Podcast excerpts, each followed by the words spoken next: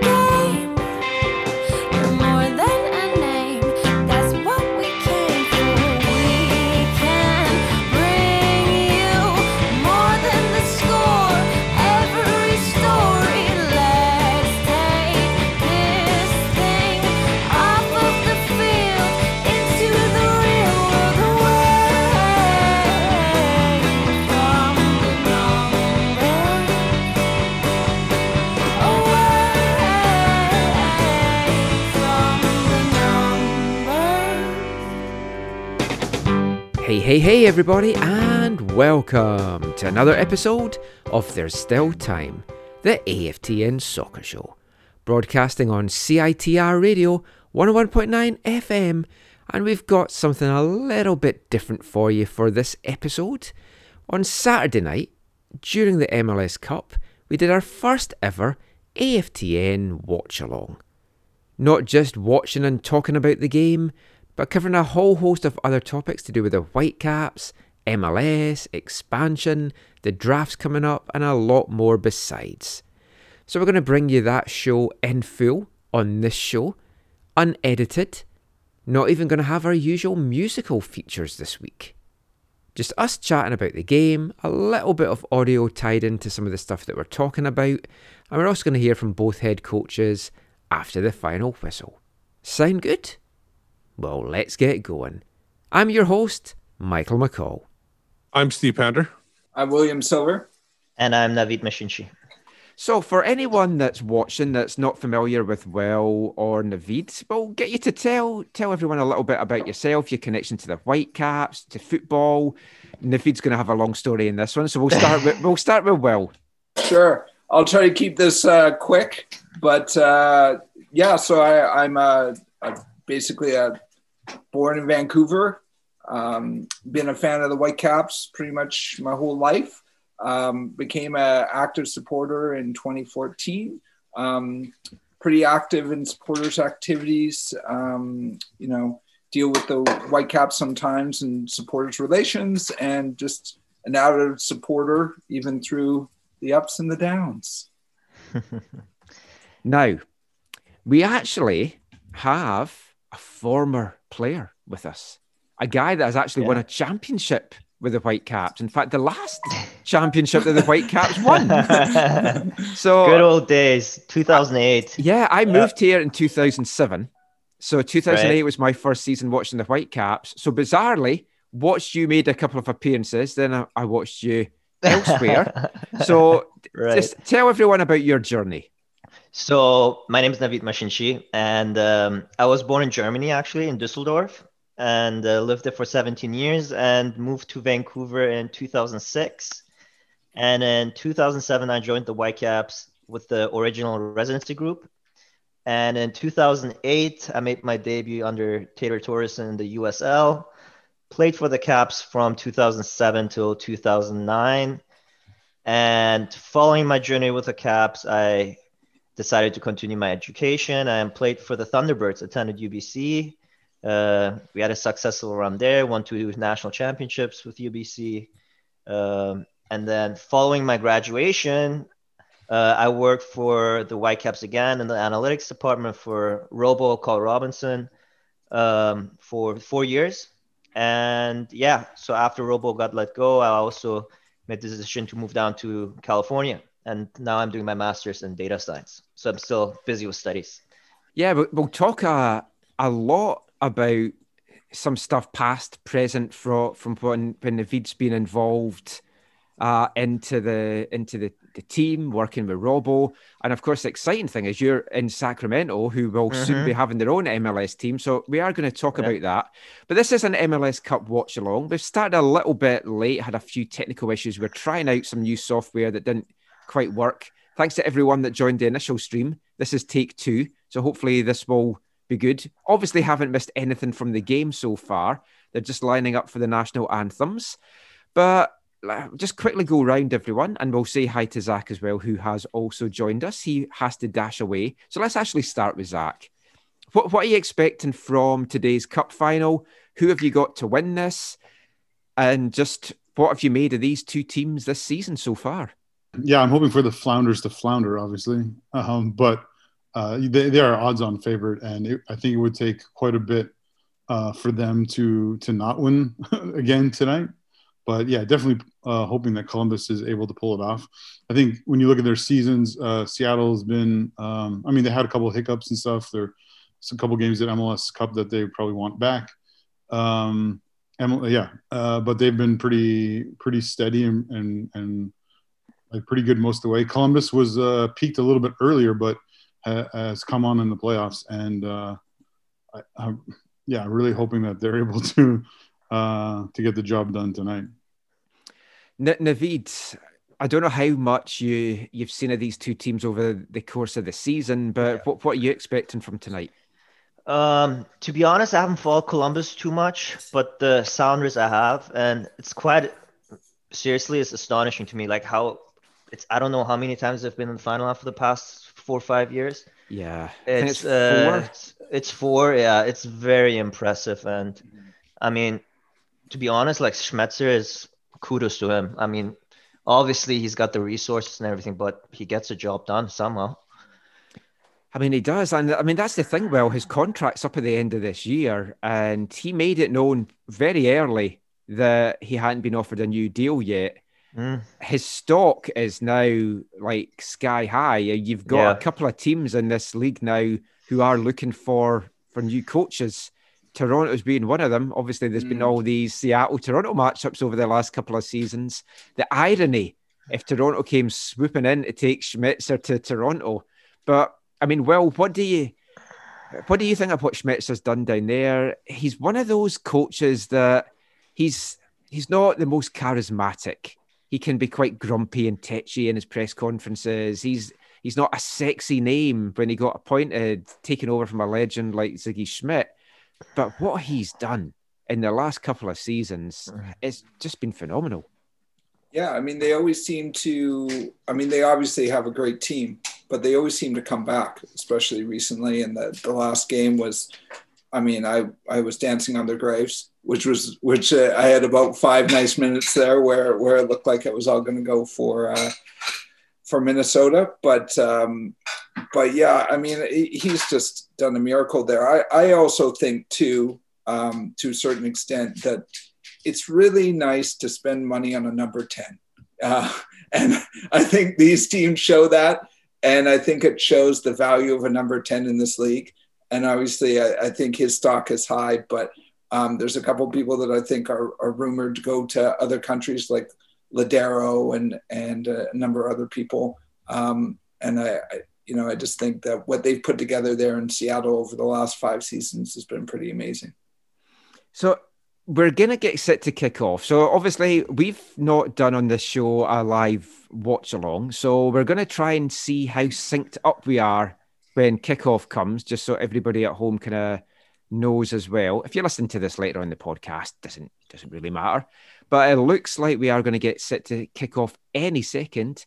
think Jer they're is the referee.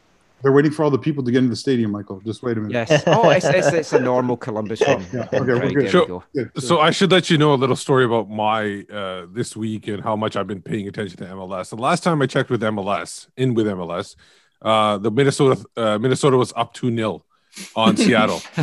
So I don't know. I don't know if you saw the videos yesterday when I was showing you the, the initial setup. I had Minnesota in the final because I had no idea Seattle had come back in that game. I had watched no highlights or anything like that, and then so, somehow I it popped to me that it was Seattle. I think you- one of you guys mentioned it, and that's when I checked it. I said, "Oh my God, Seattle's in the final." So that, that's how much I I've been paying attention. I've now kicked off. I'm five seconds in. oh wow. Oh, I'm not. They're still showing the I'm 14. one of the keepers in. Whoa wow. I'm way behind. I'm way- Should I pause it for six seconds? Yeah. Okay. Are, are you are you just said kickoff. are you uh, are you guys On watching it on. TV or on I'm on TSN, live. yeah. TSN I'm live. like a or- fiber optic stuff. TSN. I'm Fox TV. in the US, but I'm synced with Zach, I think. I'm on 15, now, 16. Oh, I just got kicked off right now. Oh, wow. Okay. Oh, okay. Don't worry about it. You guys just watch. you Yeah, guys, that's you right. guys I'm not think going to I'll- spoil anything. Yeah. I- I'm think- not worried about being spoiled or anything. Yeah. I'll, I'll try and not do what we were talking about before we went live and, and spoiling this for, for people. But I not- think if people are watching it on TV with you guys, I think don't think they'll be spoiled. yeah, But I mean, you guys yeah. sync with the sync with the audience. Is that's better. Then don't worry about us. So it, it I guess because I've got this sign down, I'll just quickly turn it up as long as this doesn't get us a copyright strike. So we've got the Fox commentators here. I wasn't sure if they would get uh, Luke Wileman and Caldwell to do the commentary. I was hoping they were going to get Caldwell to do it because I thought that would possibly drive some more people to our stream, but it, it would appear not. So we're going to be live. We're going to have all mics open during this. Steve, uh, myself, Naveed, and Will are going to be here for the the duration of it. Some of us might pop in and out over it. Zach has to dash away, I think about six o'clock as well. Who knows if it goes to extra time or something, he might be able to to pop back in. We'll, we'll kind of see how all that goes. Oh, what has mm. happened? I'll wait. I, I'm not wanting to spoil it for you guys. I thought it was a penalty. It's not because no, I no, it's because corner. I It's a took my eyes off the screen for a split second and I looked up and everyone was around the referee and I was like, oh, Because remember, our stream is like on YouTube is going to be delayed too a little bit as well. So it's Oh. not even. And I noticed up that there. too. Okay. uh, yeah. Uh, remember, crowding the referee is like a, a pastime in Seattle. It was the I, it was the Columbus guys that were actually Right. crowding the referee. So yeah, this is going to be an interesting one. I guess before before we get too before we get too much into it, I'm kind of hearing someone's got TV. I think it's. Will. That's Will, I think. Yeah. Yeah. He's talking to delivery guy. Oh, Delivery, what he got that's to. fine. Yeah, we're gonna have No, all the mics get- open, so you're, you're gonna hear some stuff. You're gonna hear people making their dinners, and it's like, oh, a Seattle chance here. Let, us just have a, a quick go round as to who we think's going to win this. I I want the crew, but I can't see past Seattle. I've got to say, I just think their experience is going to get get over the line in, in this one. Head says founder, heart says Columbus. Steve? Right. I'm with you. I'm I'm I'm hoping for the crew as well. Although, uh, it, it- but the thing is, with Caleb Porter being the coach there, you wonder if he knows he can do pulls out something magic, some old Timbers Mm-hmm. magic. What about yourself, Naveed? Who who have you got for this? Um, Heart says Columbus because actually you, you guys might not know. You guys, you guys remember Lagish? He was part of the medical group. He was a physio Yeah. under Robo. He is a physio for Columbus, so I'm rooting for Columbus. And John used to be there, right? John. Uh, um, yes, yeah, John, I think so too. Used to be in He's, Columbus. he's in Portland now, though, right? Yes. Yeah. So there's some Whitecaps relationship, I would say. I didn't know he. I didn't know he ended up in Columbus. I knew he was gone. I forgot. Yeah, I, I- heard that uh, he's in Columbus right now, so I'm hoping that'd be great for Lagish. Um, he's a physio there, uh, but I think, I mean, I haven't followed Columbus too much, but I, I mean, I would expect Seattle to take it. Now we should get to what everything everybody wants to know is what did Will just get for dinner? Yeah, Will. right. so funny story. That was actually an Amazon guy who was lost. Oh, okay, Oh, gotcha. But but I do have a chicken burger here, which Okay. I'm going to try to sneak and eat. while the Homemade? was going. Homemade. Yes, yes. My lovely wife handed it to me off camera. I sadly didn't get a chance to, to eat anything before we did this because I was editing my East Five podcast that literally went up two minutes before we, we signed on to all this. So I'm a, I'm a Oh. bit rushed. I might t- disappear at some point and get something to drink. Mhm. I haven't even done that yet.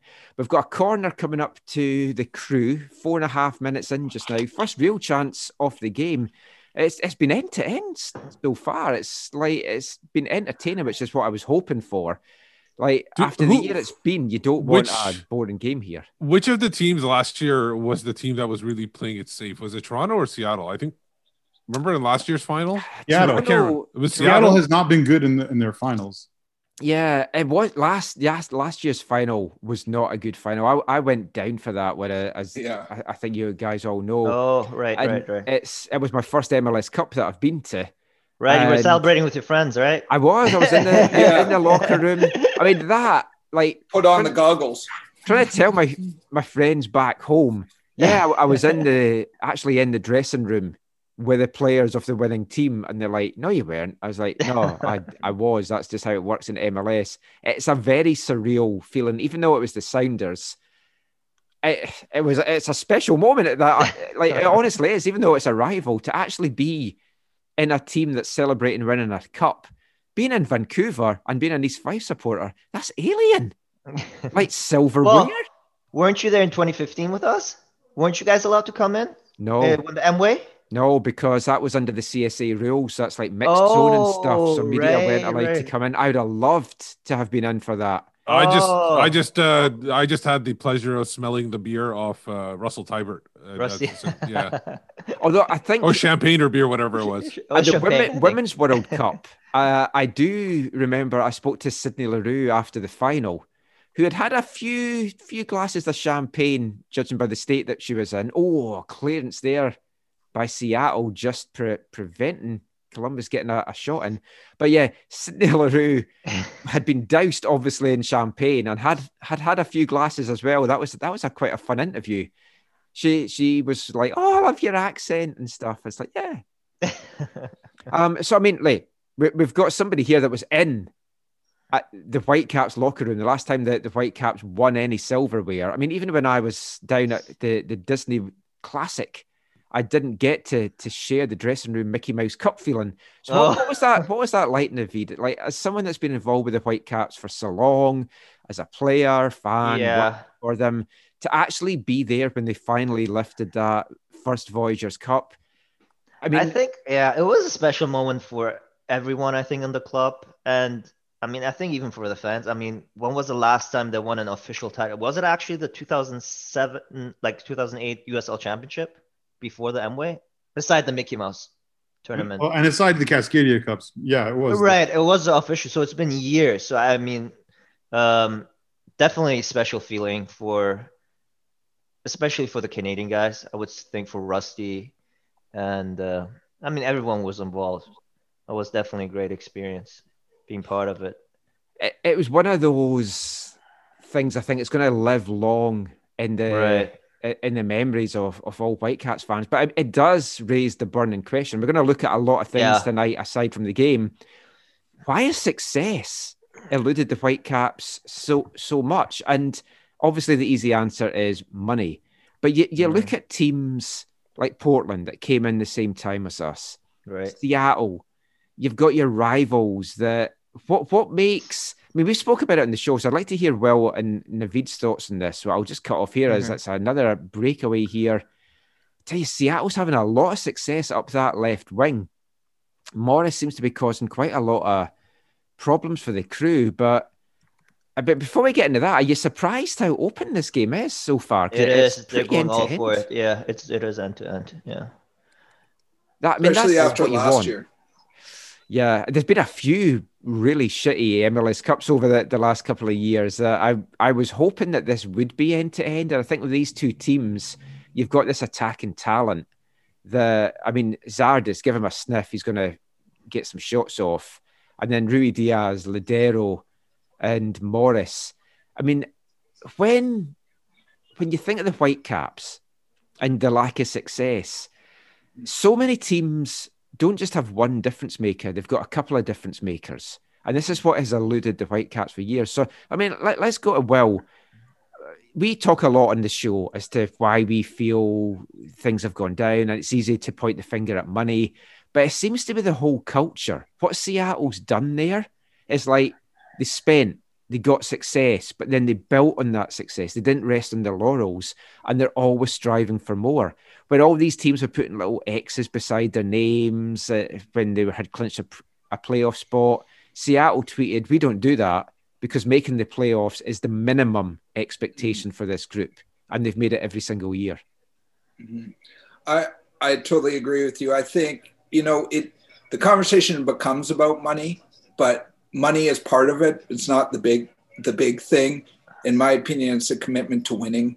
Um, and if you run a club like a business, um, it's just not going to work out um, for results. Uh, you might, you know, have have a little run of success here and there, but ultimately, you know, things are going to fall apart. I mean, even Uh, Zlatan said it when he was here, or not here, Vancouver, but here in the MLS, and he sort of said like, "You don't own a football team to make money," you know. And I think that is part of the problem with the Whitecaps is their DNA, at least for the last ten years or so, has been about running this like a business, and it's a business but it's also a football club and it doesn't lend itself to that kind of way. So um, that's my opinion, anyways. And I mean, Naveed, you were right in the thick of it. You were working the technical Yeah. side, you're working under Robo, and yeah, Robo's got his I mean, detractors, but what yeah. he did with that budget, That's, um, I mean, I could have a biased opinion here, but what I'm actually interested about is also like giving a point of view from you guys. When I mean, I, when I was working on the Robo, I mean, obviously I had a different perspective of it than being a, right now as a fan, kind of looking at it. But when we look at it and we talk about money, I mean, yeah, obviously the Sounders are spending much more than the Caps, and Schmetzer has way more resources. But mistake me if I'm wrong. I mean, I'm away from the team, and I don't have as much as inside in as I used to. But the last two years since the Fon, since the, like with the Fonzie money, I mean, they've been spending money on these. they players. have. They have. I mean, uh, I would be interesting to look into the numbers, like how much they've spent on all these players. Like, I don't know, like RAEs, all these players that they've like. I wonder if it's like above ten or between fifteen, mon- like that. I don't know, like how much they've been spending, but well, I mean, you look at the players that they've spent money on. right, It's Obviously, it's Cavallini. right, Ali Adnan hasn't come cheap, but they've also spent money on Godoy. They spent money on Rank. Bomb. Mbom, Bomb right, as well, and obviously they made a bit of a profit on Ardaiz, right. Yeah, Ardaiz. I mean, Blondell even as well. They're going to Uh, have spent money on, and so The many- Spanish midfielder, what was his name again? The central midfielder that, that Oh came yeah. in. No, No, um, Pedro. No, no, no, oh, no. the- no, the- uh, uh, Jon Erice. like I guess they've Yeah. paid a fee, I guess too. So I'm sure. I wonder. I mean, I'm curious about how much of that money went, like from Fonzie's money, went towards actual like spending on the team. But from what I know and hear, they have spent money in the past two years. Oh, they have. In fact, Uh, and yeah, and and success has sh- eluded them. that's like I, it like completely blows my mind like how they went from listen i don't want to say we had super like we're very successful with robo but i'm just looking at okay the way we went like what kind of direction we went since robo left it's really concerning to me i feel Yeah. like we're not going to the right direction I mean, I would mean- love, I'd love to to get a chance to sit down with with Robo. I- yeah one of my first questions I really want to ask him is how does he feel that he kind of brought Fonzie on into the team? Obviously, it wouldn't have mattered, I think, who the manager was. They would have done well with Fonzie. right but But then he doesn't get the chance to spend the money. Right. And I think he doesn't get enough credit, to be honest, with the fact that, I mean, Fonzie, yeah, obviously it's all about him. Like he did it all, it's all him. But managing the kid at the young age and actually like Mhm. letting him become who he is, right? Like giving him the start. And I remember we really like protected him from media at the beginning a lot. Yeah. And well, Yeah, sorry we to know. jump in, but look at Yeah. Ballou Tabla, who right, you know, like Perfectly they were right. they were similar stories at the same time. right. And where's Ballou Tabla now? You know, And I remember a lot of fans obviously wanted Fonzie to play every minute, every second. But um so I, I mean obviously this year is a tricky year with COVID and everything, so you can't really judge MDS. I think it's not even fair with all, everything that happened. But I mean still like some of the performances, man, like it's mind boggling to me sometimes. I I don't mean, know. it, it is. One of the, the comments in the chat here from Bill Foy is the fan. This is in regards to like Seattle. In fact, actually, I'll just pause this because it's going to be a Columbus free kick here. It, it's weird doing this watch along because it's like I'm not used to keeping an eye on a game at the same time. Yeah. But I tell you, the, the last couple of minutes, Seattle are giving away silly fouls. And they're going to have to watch because Columbus can be. How is that not a yellow card? I know it went was- right through him. Went through him and late. Yeah. Last minute. I guess that uh, at the same time, I do like to see things let go. And but I mean, Columbus are looking pretty dangerous now. This is one of these games that I think if Columbus can get ahead, I don't think they're in the same position to do what Minnesota did because Minnesota were dead in their feet in that second half. Right. This is two teams that's going to be pretty fresh. And I think Columbus going ahead, Columbus are going to manage this game very, very well. So I think that's why they're really going to try and get this early goal because eh, the thing with Seattle, though, it's a team that even when they're down two goals, like against Minnesota, I still, as a neutral, believe that they could get back into that. Totally agree. It's And and the thing is with Columbus, they played a day before and no travel for them. Yes, that's the think thing as well. I think it's disingenuous to call yourself a neutral when it comes to Seattle, Michael. But go, go, going back to what what uh, what Na- Naveed was saying, I, like I think yeah, certain people, certain elements have tried to, um, at the end of, of Robbo's tenure and since he's gone, have have tried to portray his time only in, in in one light, which we've talked about before on the show, and which I think is a very unfair light, especially in light of actually how football clubs love run run around the world Mhm. and um but yeah i mean i this summer uh the day of the champions league final i just sent Robbo a message and just said thank thank you right. thank you Yeah. for helping my helping my, the, my my club win the champions league you know like True. Yeah. I really, Yeah. really appreciate all that you all that you did I was And, trying to you know- nip away for a, a drink there. Oh. And it's like, what a chance oh. for oh. Columbus. But what a save from Stefan Frei as well. I didn't see who get the shot. We're getting a replay here just now. But I mean, oh. it's just I'll let you played know, I'm gonna get- Oh, I'm- it's uh, Jizzy. Jizzy. Oh, well, you got the Oh, replay boy. before I got the live shot.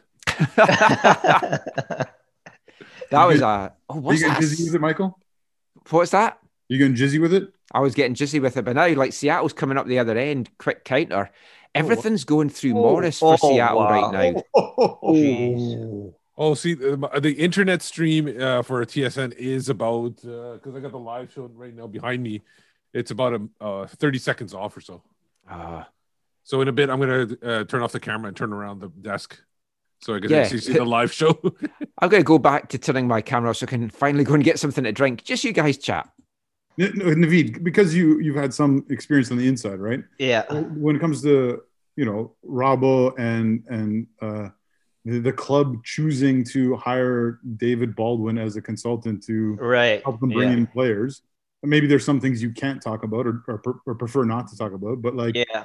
like this is like you know this this is how many, if not most, football clubs run around the world. They have Uh, yeah, and to be honest, I mean, apparently the club right now has a scouting department.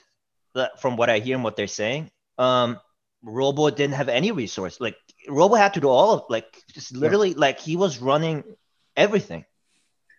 And the I mean, to me, the biggest thing when I got the chance to work with them, and that was kind of like the first experience I had like in the professional, like working with coaches. Like I mean, in the past I was always a player seeing how much responsibility he had like to be honest like a lot of the things like for training for example like obviously the, his assistants were helping out but he has so much stuff to do that he couldn't even focus on even like training like setting up training yeah.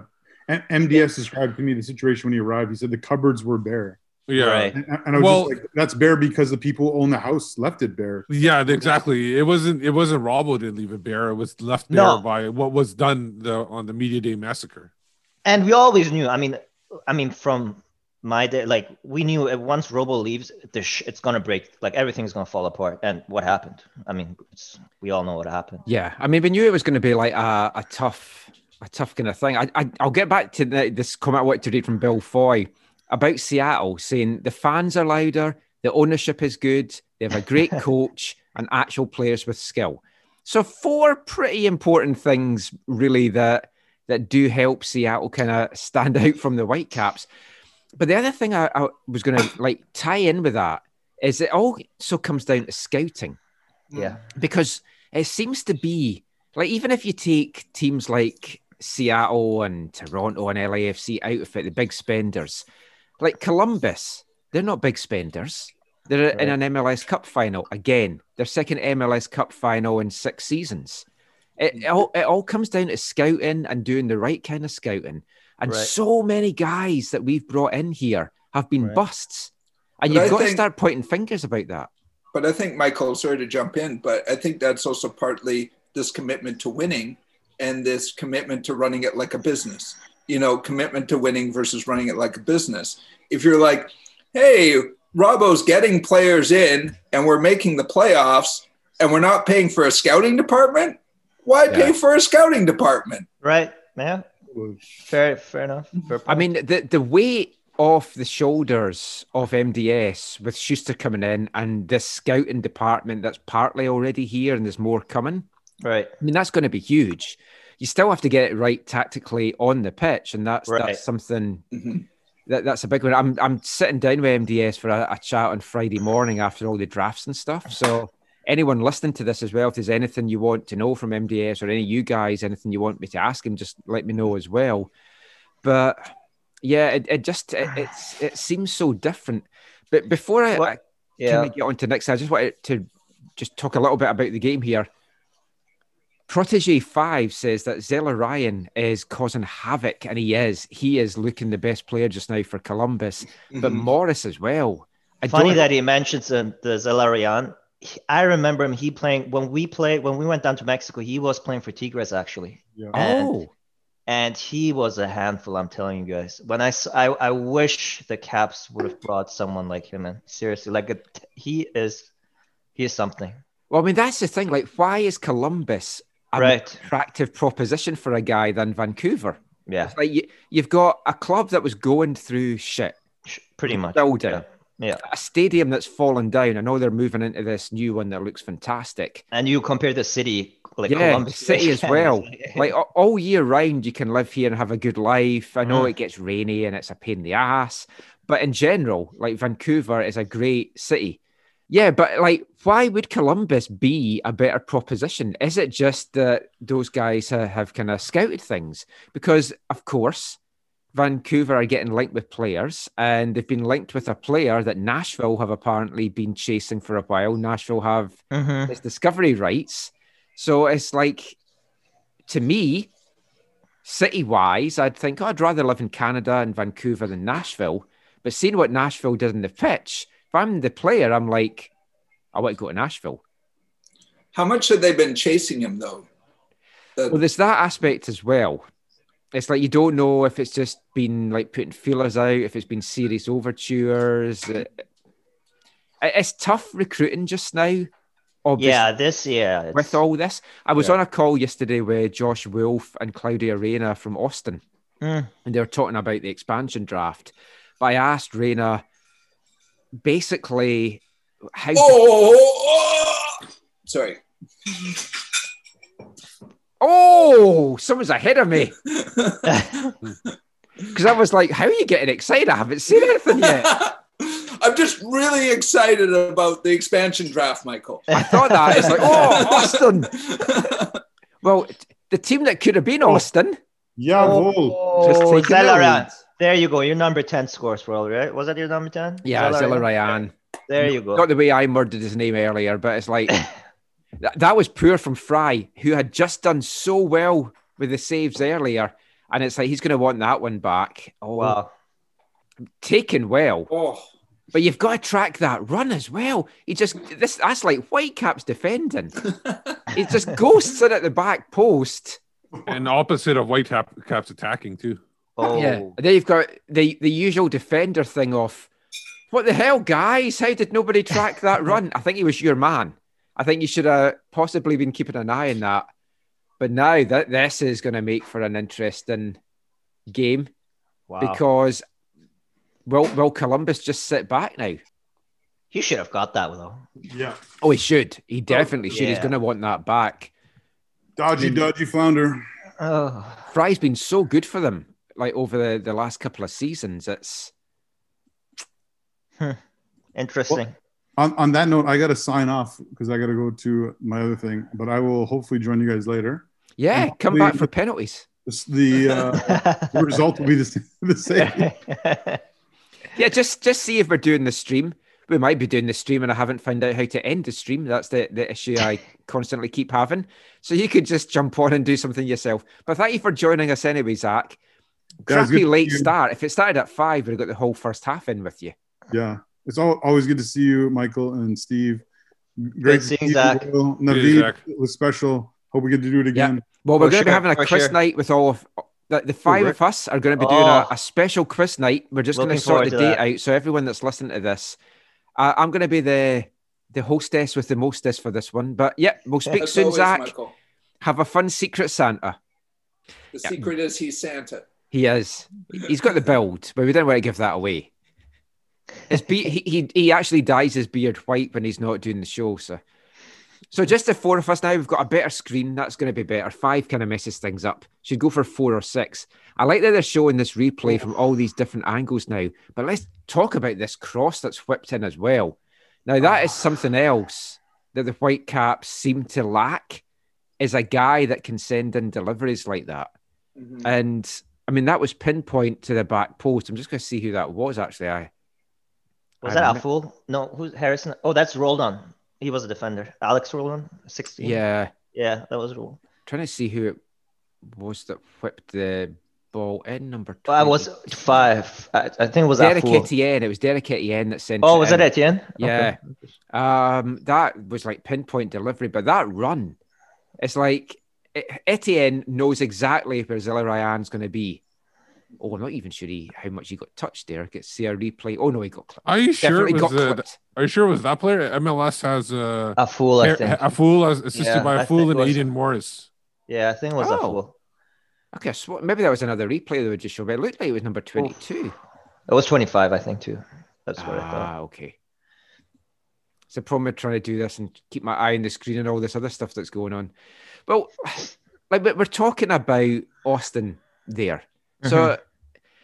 like they're coming into the league next season. Everything else has kind of been delayed slightly. And we'll we'll speak to Navid about Sacramento in a in a sec Yeah. as well. But I mean, you've got a, a market that's been good for soccer in the past. I know how they've got the team stinks and they kind of jumped ahead of a lot of people, but it has meant that it's kept the crew in Columbus. And Right. what a story this is going to be now if they have been kept there, saved by the fans, and can now lift an MLS Cup. It's like it's a heartwarming football That'd be awesome.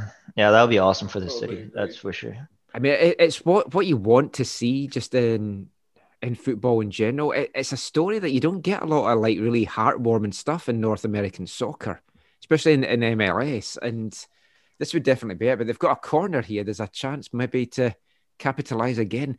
They're dangerous with their corners. Seattle are, are struggling to deal with, with clearing the ball, and it's given like seconds to to Columbus all the time here. Seattle playing zone.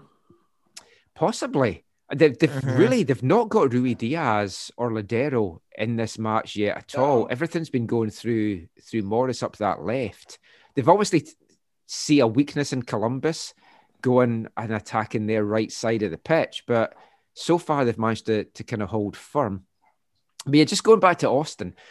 So the expansion draft's coming up on Tuesday. The Whitecaps can protect players. Now Glass City had a very good breakdown, I actually think, as to to who he thinks going to be protected, who's automatically protected as, as being kind of the homegrown guys, and who might be left open. And I think it was pretty much spot on because I'll I'll just kind of bring it back up just now as to, to who he's got because I really can't disagree with this. Uh, On the protected side, so he's protecting obviously Cavallini, Adnan, Godoy, Ranko, Bikel, Owusu, Dajome, Crepeau, Gutierrez, Nerwinski, Cornelius, and Teibert. Now, I think that's a, a pretty good shout as to who might be protected, but I would maybe, I'd maybe leave Cornelius like exposed because I'm not sure that anyone's going to take him being Canadian. But the other one as well, I'll just break off here because it's another chance and it's 2 0 to Columbus. Oh my god, really? Yes. and this time it is Derrick Etienne, number 22.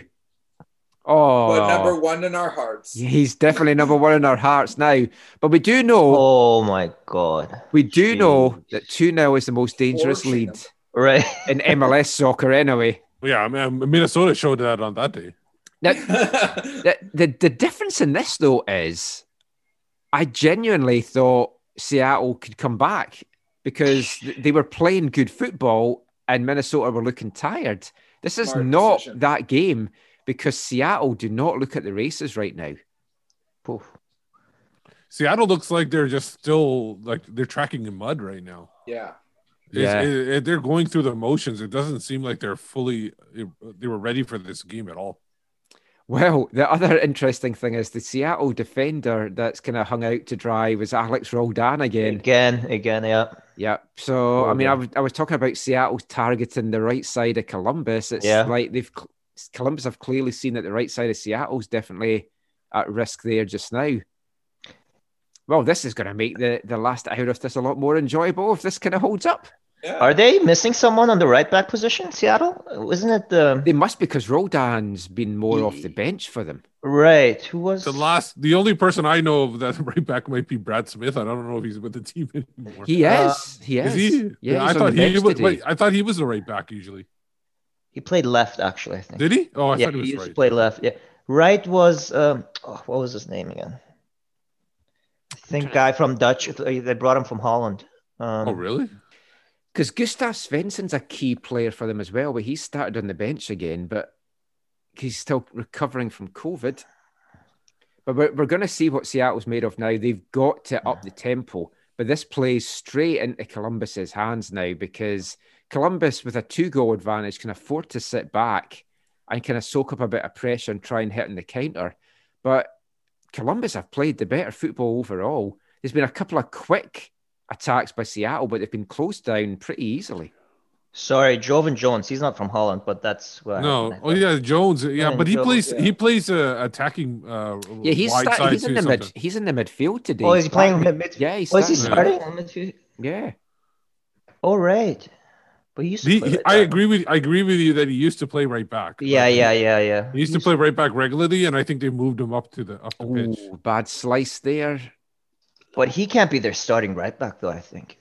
Alex, well, there has to be someone else there. Yeah, I'm pretty sure Roldan. I mean, Yeah, but I haven't watched tons of their games in a close capacity of actually Yeah. like paying attention as to who's in the team. Let's have a look at like Roldan's stats for this season because, yeah, to my knowledge, he was coming off the bench, and Right. even like coming off the bench in all, all the matches. Of course, it's a nice story having the brothers starting in, in an MLS Cup, but let's get transfer market up. Let's give give them. here's a good fun plug. fact. Did you know that Alex Roldan used to play in the VMSL? I did not. Who? Yeah, with? Uh, with the CCB. Well, that, that makes sense. They sign everyone, do they not? Uh, yeah, I, I don't know when this was. It was years ago. That's the first time I heard his name. So Roldan Yeah. started the last game against Minnesota. Yeah. He's he's played in all the playoffs games Yeah, for them. Actually. Dallas. Where did the two goals from, uh, against Minnesota come from? Were they against Roldan too? I don't think so. One was off No. a set piece. I can't remember the other one. I just remember the Seattle goals. just g- jump back into the chat. Yeah. couple of comments here. Um, Bill Foy sent another message just to follow up on what he said before, saying he just also wants to say that he is thankful for the Whitecaps, be it the Whitecaps or the 86ers, because they have provided great memories over the years and have not always been this bad. And I, I think for long term fans, that is what kind of makes it a bit tougher. Yeah. I, I was spoiled because my first season watching them was 2008, as I said, Navid. So it's like, I arrive here, they win a championship. I'm like, oh, I've made a good decision coming to Vancouver. Well, Michael, I, I grew up with the 86ers winning Canadian championships Yeah. right. year after year after year, and they, they were unbeatable. You know, and a different league, uh, but obviously there, there's a tradition in Vancouver, and it's really sort of fallen apart in the last 10 years. Well, we are a football city. And like I was having a, I, I buggered my shoulder up a few months ago, which they thought initially was torn rotator cuff, but now they think it's a frozen shoulder. So I've been going to physio. And then we just all of a sudden, because I was wearing a Whitecaps hat, the guy said, Oh, White Whitecaps fan. I was like, Oh, yeah, I, I got my own site and stuff. He's like, Oh, what's your site? I was like, AFTN. He's like, No way. He's like, I'd read that all the time. I follow you on Twitter, which I Oh, didn't know. nice.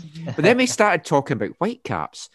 And the point that he made was five years ago, the Whitecaps were in the position where they could have taken over this city. Canucks were terrible. Mm-hmm. Lions were terrible. Canadians, you've only got for that brief spell in the summer, as entertaining as it is, and it's changed now, of course, as well, because they're going to be a longer seasons. But it's like this was the chance for the Whitecaps to do stuff, and we got to that those playoffs in 2015 and 2017, Mhm. and it's like, oh, I was nearly three for Columbus there. After the 2015 one, which was still a year, I can hark back into this all the time. If Robbo's tactics had been different and we were more attacking and we'd gone for it, we could have been in the MLS Cup easily.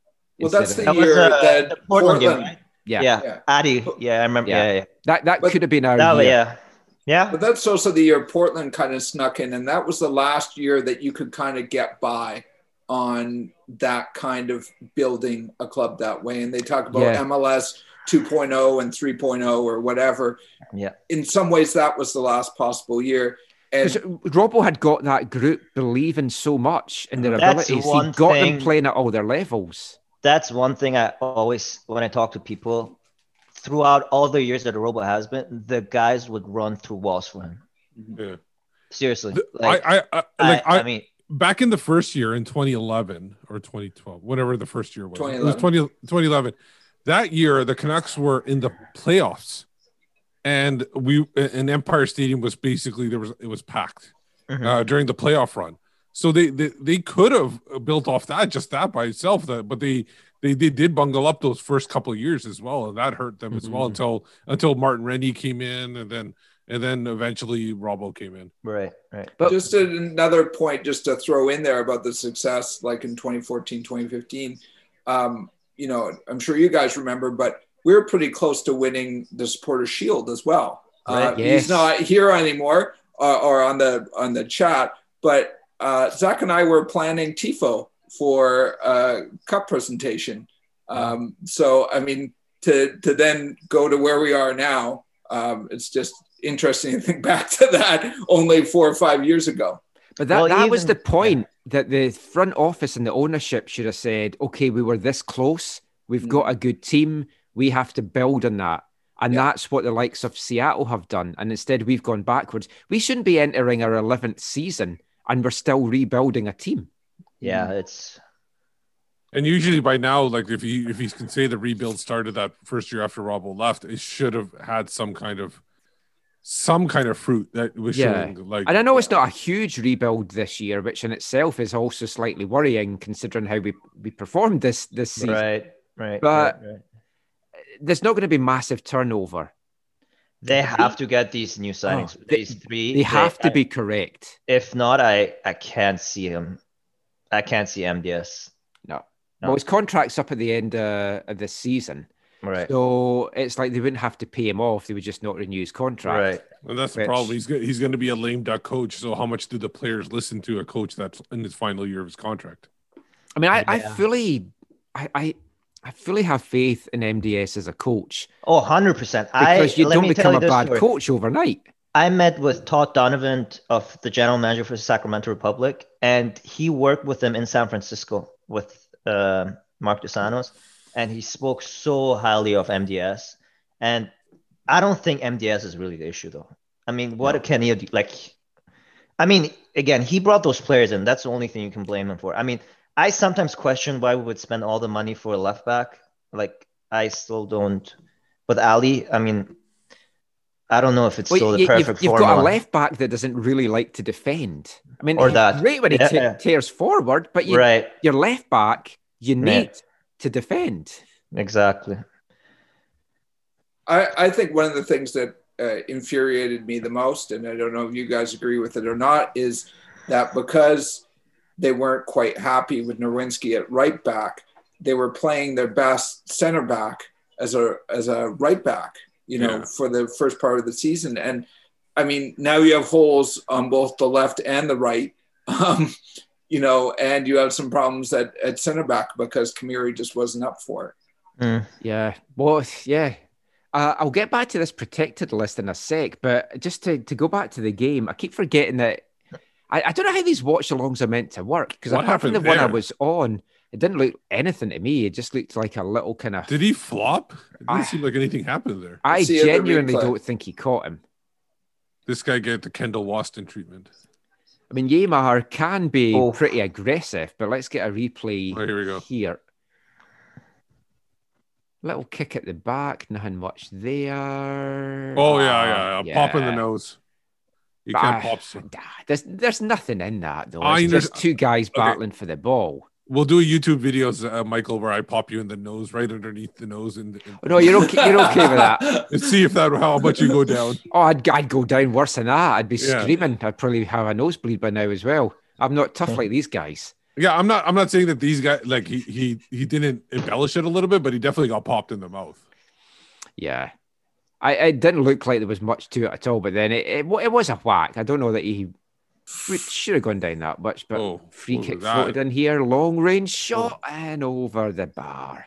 So I'm I'm caught up because I turned around the, the, the my desk while I was uh had the camera off.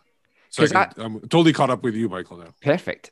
I like I was I was just saying like I've I've never really watched a football watch along. So I was Same on one in the summer and I really enjoyed it. And we talked mostly not about, About the game. So I don't know. Are we meant to talk more about the game? If folk that's watching this, you, You let us can. No, I don't think so. I think you you bring up the big uh, things that happen in the game, but you can talk about any topic. You Yeah, want. there's already a play-by-play guy, so I think they Yeah. got that covered. we're not Yeah. here to do play by play. That's true. But my big disappointment, I was just double checking the, the crew. Oh, here's an uh, oh Seattle goal. Play No, on. no, What we playing on. It was I was going to say. Seattle getting back to giving away the, the fouls. there. There's a spell there for five minutes where Seattle controlled this game, Mm. but it's because Columbus were letting them because Well, early on, yeah, they're just they're Oh. letting them knock the ball about just now, but they don't seem a danger. Like Roldan, Alex Roldan, for all the criticism that we've just given him defensive wise, he's being allowed acres of room though, tearing up that right wing. Because one of the breaks just a few minutes ago, no one was picking him up at all. And then Ruidíaz played the ball out to him. So he could be the danger man if they get him going forward, because he's obviously in for some kind of reason. But again, out to the, the left wing now. And it's just whipped in. And he's all the crosses into the box have been terrible from Seattle so far. They've just been getting mopped up so easily by the crew. what a win that would be for Porter, huh? Yeah. He Yeah. D- I- I said this in the last show and I meant to check it out and I never got a chance to. I don't know if any if this jumps out to either you two or Zach as, or Steve as well, actually, because you weren't on the show. Yeah. But if Porter wins this, is he going to be the first coach to win two MLS Cups at the same stadium, but for two different teams? ooh, Well, you could be. Could I, be, I would for MLS for sure. I don't know about other other leagues around the world. Hmm. For MLS, I could see that. Yeah. That could be a trivia question coming up. Hmm. Might Maybe- stick that one in the That's quiz. it. if I find out the real answer and it's not him, I'll, I'll put that in the quiz. Who was the first coach? Because I, I I feel my knowledge of MLS in the early years is is pretty nil. The very first MLS game I went to was in '97. I'm pretty sure it was. I Oh, was wow. on, was on holiday in LA, and I'd just gone for a week. I just fancied a break, just gone through some just crap in my personal life, and I thought I just want to get away. Went on my own, spent a week in LA just before like New Year or before Halloween, so it was great. Everything Disney and Universal had all the Halloween stuff up, but it just happened to coincide with the Western Conference final, or one of the Western Conference finals, because it was played over a series back then between the LA Galaxy and the Dallas Burn. So that was my Mm. first experience of, of MLS. And to see how the league has changed from back then to now, That's crazy. night night and day. Yeah, I some of the some of the games in like I, I've seen them on replays in TSN. Obviously, uh, during COVID, sometimes I'll see a clip of like a five ten minutes here, and they're horrendous looking games the way they're playing it and everything. Yeah. But Who then, was it? At the time where they had the penalties as like a hockey where you have to run towards the goal. No, no, no. That was Oh, back that in the was true, though. seventies. That was in That the 70s. 70s? did, did Yeah, MLS 70s. not have that? MLS, rule Yeah, the? MLS had MLS that. had that. MLS what had that too. I didn't Yeah, know MLS that. Yeah, I didn't know had that. Oh, halftime? Well, that was a boy, that went by quick. Yeah. All right, since it's half time, I'll get back to the game. Just what, what's your thoughts on that first half? Let's start off with Navid. Um, well, I'm not gonna. I mean, there's still 45 minutes to play, and you can't write off the Sounders. That's all I'm gonna say. Yeah. Yeah, see, I I I, I, would I feel think that, but not tonight. I don't know. no, but Yeah. I I I I'm feeling that uh, Columbus saw something that Minnesota did in that first game, and they and they're probably I don't know if they're replicating it, uh, mostly because I didn't watch the other game, uh, but they must have seen something. but also the fact that I think that you know psychologically you know when a team has to put so much effort into coming back, and then you have to play That's what true. six Yeah. or seven days later or five days later, that's not enough time to recover from that um, Yeah. epic Mhm. comeback or whatever. Because you, True. it's yeah. it's the same when a team has to make up like a playoff run and they have to win every game, and then they win every game, and then they flop in the first round. It's similar to that. You put so much effort into that that that end Minnesota of did it get Yeah. back into it, and then you just you die at the end. That's Totally a good agree. point, actually. Like, I mean, Navid as a former player as well. I mean, is that how it feels like if you've gone through such an emotional, draining game Yeah. before? Is it hard to then pick yourself up in some ways? Mentally, for sure, but because this is MLS MLS Cup final, I think the guys they should like. I think that shouldn't be an excuse. So, I No. mean, it's a final. Like if they're you're not gonna up go. for this, yeah. If you exactly, Yeah. if you're not up I- for I- the, but I, I know think- where Steve is coming from. Though. I, I, I get think it. some, yeah. I, but I think even subconsciously, something. I think the players yeah, yeah. even realize it that it's like it's draining on them. Yeah. I think they'll just feel it, and it's just they don't just have the whole legs Right. or whatever. right. the Yeah, so physically, capacity. yeah, that could be true. But this is a. I mean, you would think they'll be up for it. But again, So- there've been so many times in the final, so I don't know if they're even up for it. Mm. So, I mean, Will, what's your what's your thoughts on, on that first half? It did seem like Seattle fell apart maybe about 20 minutes in or 15 minutes in. Um, so, you know, maybe there was a bit of perhaps even a little bit of adrenaline off of being in a cup final and uh, about, you know, how things went um, in the in the uh, semifinal. Hmm. Um, but it seems like Steve was saying, like they they've either run out of gas or there's something that's been exposed.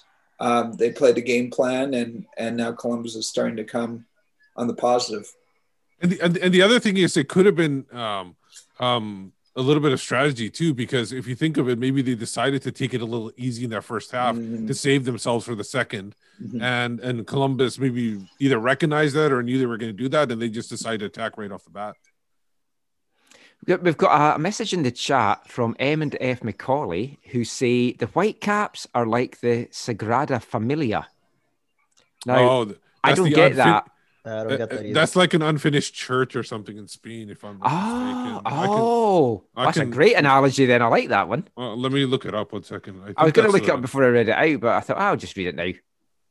But yeah, If that's what he's talking about, yeah, I, I would kind of say then the Whitecaps are like to to use a North American example, the Winchester Mystery House, which is down near your neck of the the woods, Navid. Which So I, when I visited that, I was fascinated by that. It was amazing. But yeah, I haven't been so, there. so what, what have you found out, Steve? It's it's uh if it's the same thing, it's uh, the Basilica de la Sagrada Familia, and the first line is it's a, it's a large unfinished Roman Catholic uh in the district of Barcelona. Oh, oh, yeah, Barcelona's a place I always wanted to go. I bought my guidebooks, I'd planned trips, and then never ended up going. So at some point, hopefully, I will get there. But yeah, they- they're like that. They're like the Winchester Mystery House. It's like they keep building, but nothing ever seems to be finished. Which so how many signings are he going to bring in? How many DPs is he bringing in? he's bringing in four DPs, three Actual D. Oh, three. Okay. Three Right. of the new young DPs that they're allowed to bring, and then one fully blown DP. Fully you- blown. You'll, you'll have, three de- three deflated deflated DPs and one fully blown up. we've up. had a few DPs over the years that have fully blown up and Yeah. and not been what we're hoping for. But Three no, he- starter DPs. He, he's Well, all the Axel young, D- told me- honestly, all honestly, the young DPs, should, at least two of them definitely should be starters, if not all three of them. So something Yeah. like Mati Laba. Laba was a young, was a young DP, right? At the one Mati time, yeah. yeah, Mati Yeah. was a young. Yeah, back in the Mati was- day, and it- in in Bomb was a young DP. Right. Okay.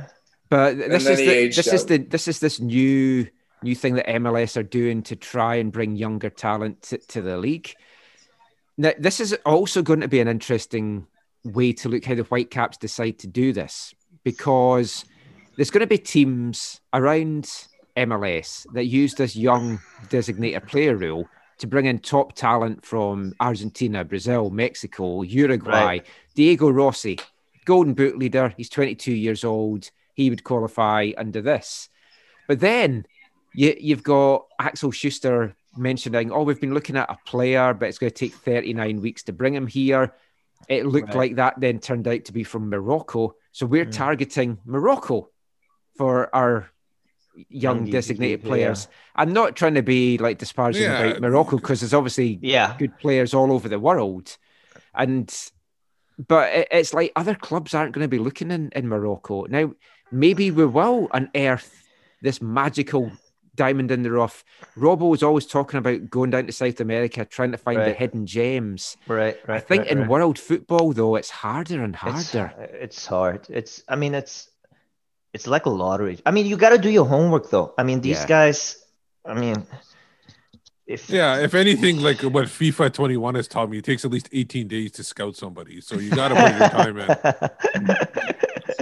But I was able to find some hidden gems in my first year as a Whitecaps manager. I mean, he didn't. it, yeah, go ahead. I was about to say, like, it, it's always a crapshoot. And I, obviously, Navid, I, I haven't been on your side of the equation. Yeah. But as a supporter, it also seems to be, like you say, the research. You shouldn't be taking wild stabs at things either and rolling the Mm. dice. Like, Right. uh, yeah. I mean, going off the board, you know, yeah, you might find a hidden gem, but you just might find a lot of dirt when you're Yeah. digging around. So, Of course, I, I, of course. and we haven't been highly successful at, at doing it so far. So, Think- The thing is, I, I don't mind them when they go after like an RDS because an RDS didn't cost them anything except for right a in that price. salary. Right, yeah, in that Yeah. price range, it is a hit and miss to be honest. I think. Yeah, and the thing is, Yeah. this guy, this guy RDS was rated as like at one point one of the top 50 right, young footballers. right. So Yeah, you take yeah, a, s- you, you definitely take a stab at that, right, and then you got so much content from the you know the mystery detective stuff with Michael as well with RDS. So that was valuable for us as well. yeah, Could but overall- could have done it with him in my hood last night. We could have maybe solved what had happened. Yeah. So so it, I think it, like that those kind of things are definitely worth it. It's just the you can't spend money and uh, ho- Yeah. hope upon a diamond in a rough. You have to get those guys for free. Another Right. one was Kudo. I thought that was quite an interesting move. Masato. Oh yeah. yeah, uh-huh. It didn't work out, but it was an interesting move. He, he's Yeah. been doing pretty well in Japan, and I don't think they spend that much money on him. Right. So, The thing is, they should be able to use the whole Alfonso Davies example. Like, you know, we got this guy, he was, and now he's playing in the Well, I'm Champions sure they do that. I'm They sure have they're to all be- of they that- have- all of- Yeah. And, Just and then, follow their Twitter right now. It's all about Fonzie every Exactly. other day. It's and, and then in, they did a similar thing with him in Bomb too. They brought him in. He played for what a year, year and a half, Mhm. and then now he's in playing in Russia. So they they have shown examples that they can pe- move people on. So they should be using those things as examples to bring in top players. Mhm. yeah. Yeah. I, I mean, the, the, the full blown DP that they're bringing in, Axel told me it's going to be in the eight stroke 10 position. he didn't It's say be- within the league or outside the league. He didn't say that. No, but No, I did get the that. indication it's probably from the outside. Now, the- the, It has to only be outside. interesting thing is like the, the MLS trade window opens tomorrow for a half a morning and then it's going to Hmm. reopen again. Um, Axel Schuster has said, it might have been MDS, but I think it was Axel had said, look, we might be busy, but if we're not, there's always the next one in, in January. Y- You look at so many teams around the league, and like Columbus is a good example. Nashville this year, I've harped on about so many times. They've got these quality MLS guys that Mhm. maybe wouldn't go and light it up in the top leagues in Europe or whatever. But in MLS, they're solid and they get the job 100%. done and Yeah. they know how to win and they know Right. about playing on different pitches and then going from altitude one week to the heat in the next week and then all the travel and all the crap that goes with it. When you're bringing guys in from like Japan, Korea, Yeah, like Morocco, Tunisia, right. wherever, it's hard. this, like even guys from the UK and guys Yeah. from Scotland that I speak to, they're like, this is way more than I, I was told about it. Yeah. It's way more than I even imagined. Yeah. I mean, you remember 2015 when we brought in Jordan. I mean, Jordan was there longer, but guys like Harvey, Beta, Mhm. that those guys are they're so valuable having these MLS experience guys. Totally agree with you, Michael. Hmm. Whose telly is on? Not mine. Oh, mine? Oh, maybe. Did you guys see the clip of uh, Garber today? Him talking about. oh no, Kerfoot? No. I think it was on Twitter. I think he mentioned something about how successful Kerfoot and his franchise has been, what? and there's more success to come. Just look it up on Twitter, something like that. Yeah, Glass City tweeted it. I didn't have a chance to, to watch it because it was on the chat here. Oh wow! I, Was I that check like a during a. State of the Union address or something? I It don't know. it I- was on TV. No, Uh, it definitely wasn't because I was on that call, Uh, No. and that was a pile of crap. No. This was one of the things I was going to talk about. So we'll get into that just now, since since Donny G is on our TV as I speak. So it's a State of the Union call. There was 230 people on the call. Mm, wow. So wow. obviously you're not going to get to everyone. The chances of him coming to like AFTN to ask a questions diminished when there's 230 people on the call. Previous years, though, I have been picked to, to ask a question because the Canadian content is very small. So it's like I'm one of the token Canadian guys they get to ask. But this year it was just Neil Davidson from Canadian Press as Canadian media that got to ask a question. But it's called State of the League. And you've got a lot of journalists from local newspapers on, and they're asking specific team and city questions. What's happening with the stadium in New England? What's happening with this thing to do with a certain team? Uh, that to me, that's not what it what it's for. You do that on a localized call.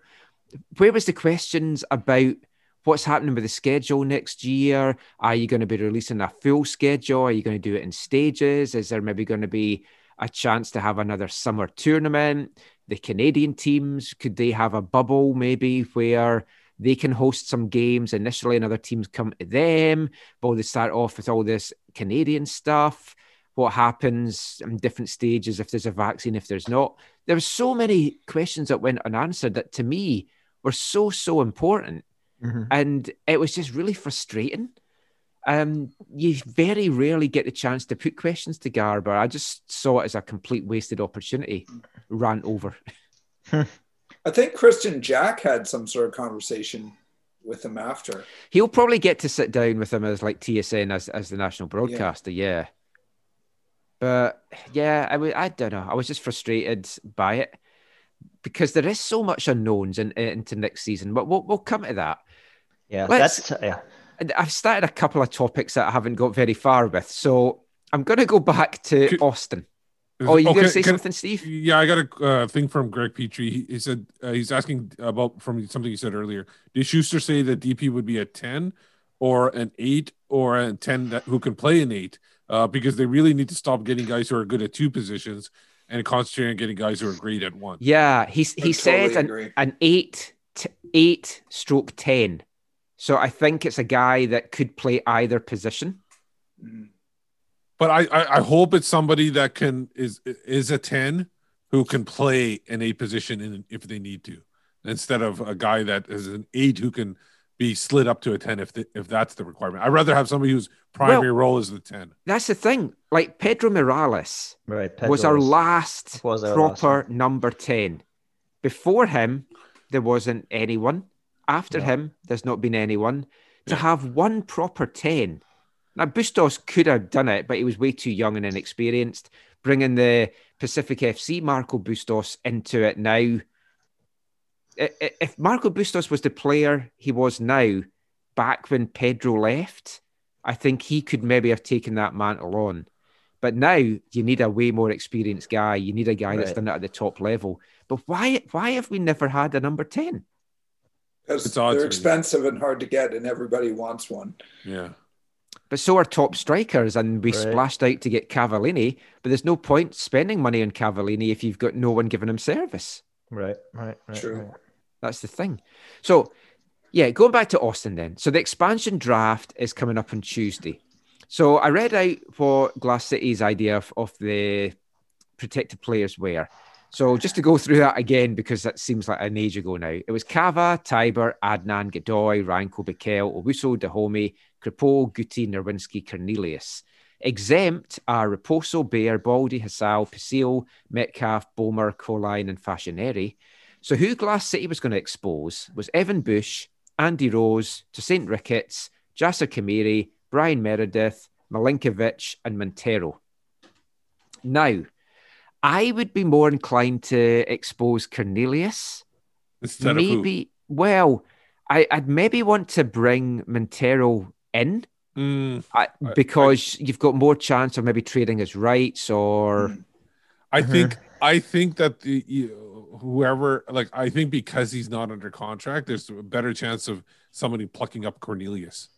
Mm. And I know that there's the Canadian thing, but um if he's available, they can easily talk to uh, like a TFC or Montreal and uh, uh get pick him up and then trade him off there. Um, so Mm. this if somebody likes him as a Canadian, just because it's Austin as an American team doesn't mean that a Canadian team can't be interested in him and, and try to get Austin to pick and offer something for him. And that's Well, where I mean- find Khmiri is interesting as well. yes. Because Mm. maybe there was a choice there between Khmiri and Cornelius. At least, you know, this isn't the official list. Yeah, yeah. But but I you mean have it's to feel it's, interesting. pre- it's pretty, pretty close. as to what I would have picked Yeah. as well. And I think there's not a lot of wiggle room in this list What as the to hell who you're going to happened there? protect. That I think that was just frustration.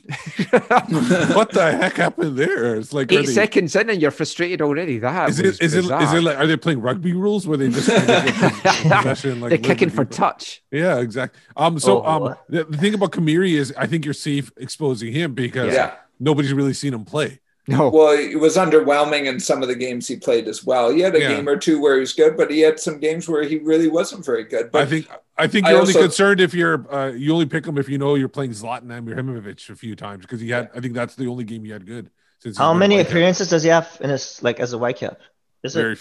I can have probably it's count him single on two single digits because He he, made he made one in most of last 2019. Yeah, I think he probably made three or four. And what does he have year. now? Because I don't remember really what, hap- what I'll look it up. I'll look it up. Well, he, he got injured again, so He got that's the other again? thing. He's so injury prone. Oh, yeah. that it's like at some point you just have to cut your losses with a guy and just be like, okay, it didn't Yeah. work out. yeah. Another guy that hasn't worked out, which okay, is, I can't look it up. I don't know. how to it- it's spell the frustrating thing. Um, Hmm. yeah, I don't know, but and Khmiri was another one that I felt MDS. You never know how much of this is true, but he, he seemed to be really high on him. oh, very. Yeah, high. they He were pushing him for highly. sure. Yeah. he he is, and it's like I was as well. The first season he was here when I watched him train. When he got Mm. back from injury at training, he was like you. You say you want to train how you play. Right. Oh, ho, ho, ho. that, That was, was nearly an own goal there. yeah. Did they make any changes at halftime? I didn't even notice. Uh, that I don't know because I've got the sign down, obviously. But let me have a quick check. Did Columbus realize they weren't shooting on the same goal in the second half? That was a close one. oh, Listen, uh, oh, there's two subs at halftime. Svensson has come on for Jones, and Brad Smith has come on Oh. for Tolo. Hmm. So they kept rolled on back on. Hmm. But then, uh, who knows? They might maybe move, or they could play Smith, I guess, in the midfield, or they might move Roldan back into more of a midfield role as well. Mm, be interesting to see. But yeah, like obviously that list is just like Glass City guessing, but I don't think it's far off it. But Montero is a free agent, so they might just want to expose him anyway. I I was on the call, as I said, with Josh Wolff and Claudio Reyna, and oh wow, Seattle's really going for it to start Kam- off this half. As they Khmiri- definitely to- Khmiri six games with Vancouver, yeah, that would wow. one two one in years. twenty eighteen and three in MLS Cup and three in regular MLS. mm, Oh, MLS is back. Sorry. Yeah. That's what I meant say. Wow. yeah. So I mean, Oof. definitely haven't seen him at all. Two But- cards in three six games. I asked Reyna, Claudio, not not Jordy, as to if they'd had a lot of contact with clubs, because obviously in these expansion drafts, clubs are always like, well, is there a player you'd maybe like of ours? Because we'd like this guy if you can maybe take him. And they basically said, yeah, there's, there's been chats, but fundamentally, what they're wanting from this draft is they want five players at the end of it. So they don't want just like Gam and Tam, but they Right. want five players that can be starters. Mhm. I could easily see a Bush in there in Yeah. the mix if they're looking like for a goalkeeper. For me, that that's the one that makes big, big sense. You've got an experienced guy. I know his salaries may be a bit hefty for them. That is the only Yeah. thing. Right. But I mean, you'd be getting a guy that but when he came in at the end of the season with us, I thought he did really well. Oh, I yeah. liked him in Montreal. He's Right. been a union rep, so he knows his way around the league. Um, he's a great. Oh, that's a forearm smash from Smith. But it seemed to hit him in the face, but he goes down clutching his nut. So that's a bit of an interesting one. I'm going to put that back. The advantage of Oof. having that. Was that an elbow? I'm just watching this Oh, again. oh, Caleb no. Porter's pretty mad. I mean, it, it was a wild tackle from Diaz. Oh, yeah, he does catch him straight in the face and the oh, and the knee actually. Well, That's at least a yellow. That's Yeah, you got a yellow. yeah. That was just stupid. That was just again, that's just frustration. I think we're going to see a bit more of that out of this, the Sounders players in in this half. But Seattle started this half strong. They're really, really going for it.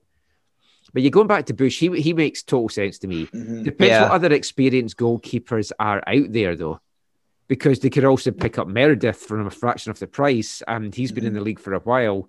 Just maybe not a starter.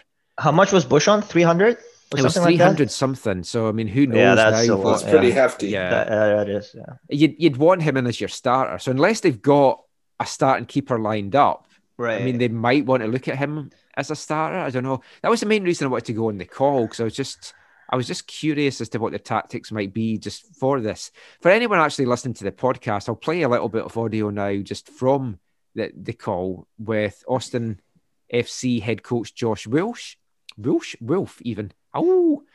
Um, and also from their sporting director Claudio Reyna. So here, here's what they had to say.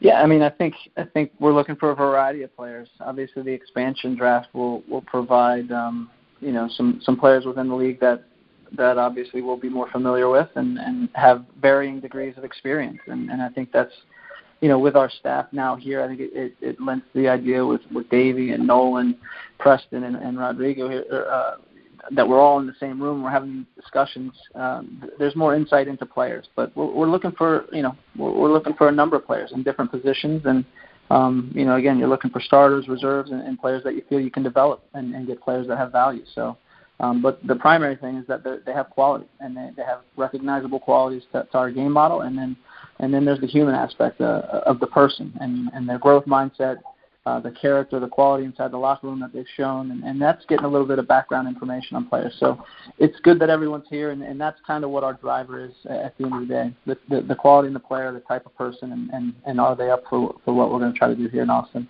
You just mentioned some of the some of the things you'll be looking for in players. Can you go into a little bit more detail as to uh, as to what degree a player's current salary and contract situation will factor into your decisions as to who you would choose in the expansion draft? Yeah, um, well, it, it, it factors into every decision um, we make, uh, whether it's the expansion draft or players from other mechanisms or outside the league. So, you know, we certainly, um, you know, start working back from, from our roster rules and salary cap. Um, you know, I think soccer first, quality of the player uh, is very important. And as far as the expansion draft goes, you know, we, we'll have a list of players and you know their their contract situations as well, and it, it will factor in for sure. Um, you know, but I think we will be focused on on mostly trying to add the you know uh, players that fit into how we want to play and the quality we play, uh, the quality of players as well. Um, but yeah, really, uh, not, not only not only with the expansion draft, but you know every player we bring, it's it's it's something that we have to factor in. Claudio, I'm just wondering. This is obviously a daunting process. You have to evaluate pretty much, you know, players on every team across the league. What's the biggest challenge when it comes to that evaluation process? certainly it's it's it's it's a challenge, but I think we've been preparing and and, and doing a lot of uh, homework on what we expect other teams' list will be. Um, we feel, of course, there'll be a few surprises in there, but um, you know we've been we've been working on this now for months. It's been uh, you know uh, a mechanism that we've been preparing for. You know, we'll get the list and and we'll go from there. Monday will be really busy in terms of you know seeing the players available, um, even watching more video, having conversations as a staff and how they could fit in. You know, we have to take in everything from their age to their contract situation, but we've we've put in a lot of work, a lot of preparation leading up to the expansion draft. We feel good. Uh, certainly, as as the only team in the expansion draft, we kind of have a, a better sense, obviously, of being able to control the picks. Uh, unlike coming in with another team like last year, it, it really changes the dynamic of the draft. So, um, you know, we got a, a great staff um, of coaches that also have a lot of experience, having seen or coached some of the players uh, from whether they were young or just throughout the league. And it'll be a lot of conversations on on Monday about the decision and direction we go with our picks. And so, um, you know, yeah, we feel good. It's, it's I would say we're more anxious than anything. I think we feel quite calm about the process and, and really looking forward to it. These drafts are often used to kind of negotiate with teams to, to pick players and then give them back to, to the teams themselves in lieu of another player. Have you had discussions with other teams around the league for this to be the case? Well, we've had a lot of conversations with teams, uh, and I think for us, uh, really our, our, our focus has been in adding players, and we're going into this with the idea of adding five players, and and obviously as as you know the expansion list is is uh, is delivered to everybody. We'll be busy and taking calls, uh, I'm sure, on Monday and into Tuesday. But the priority has really been from our end uh, is about adding players. You know, we need to build a, a squad, and you know we're we're uh, focused on that first, and then of course as as a couple of days play out, I'm sure we'll have conversations with team. But um, for now, no, really, it's been about adding bodies and adding adding players to Austin FC. Second question, more just a, a general question, just about your recruitment process in general. How difficult has it been for you? I've spoken to a few different coaches and sporting directors around the league.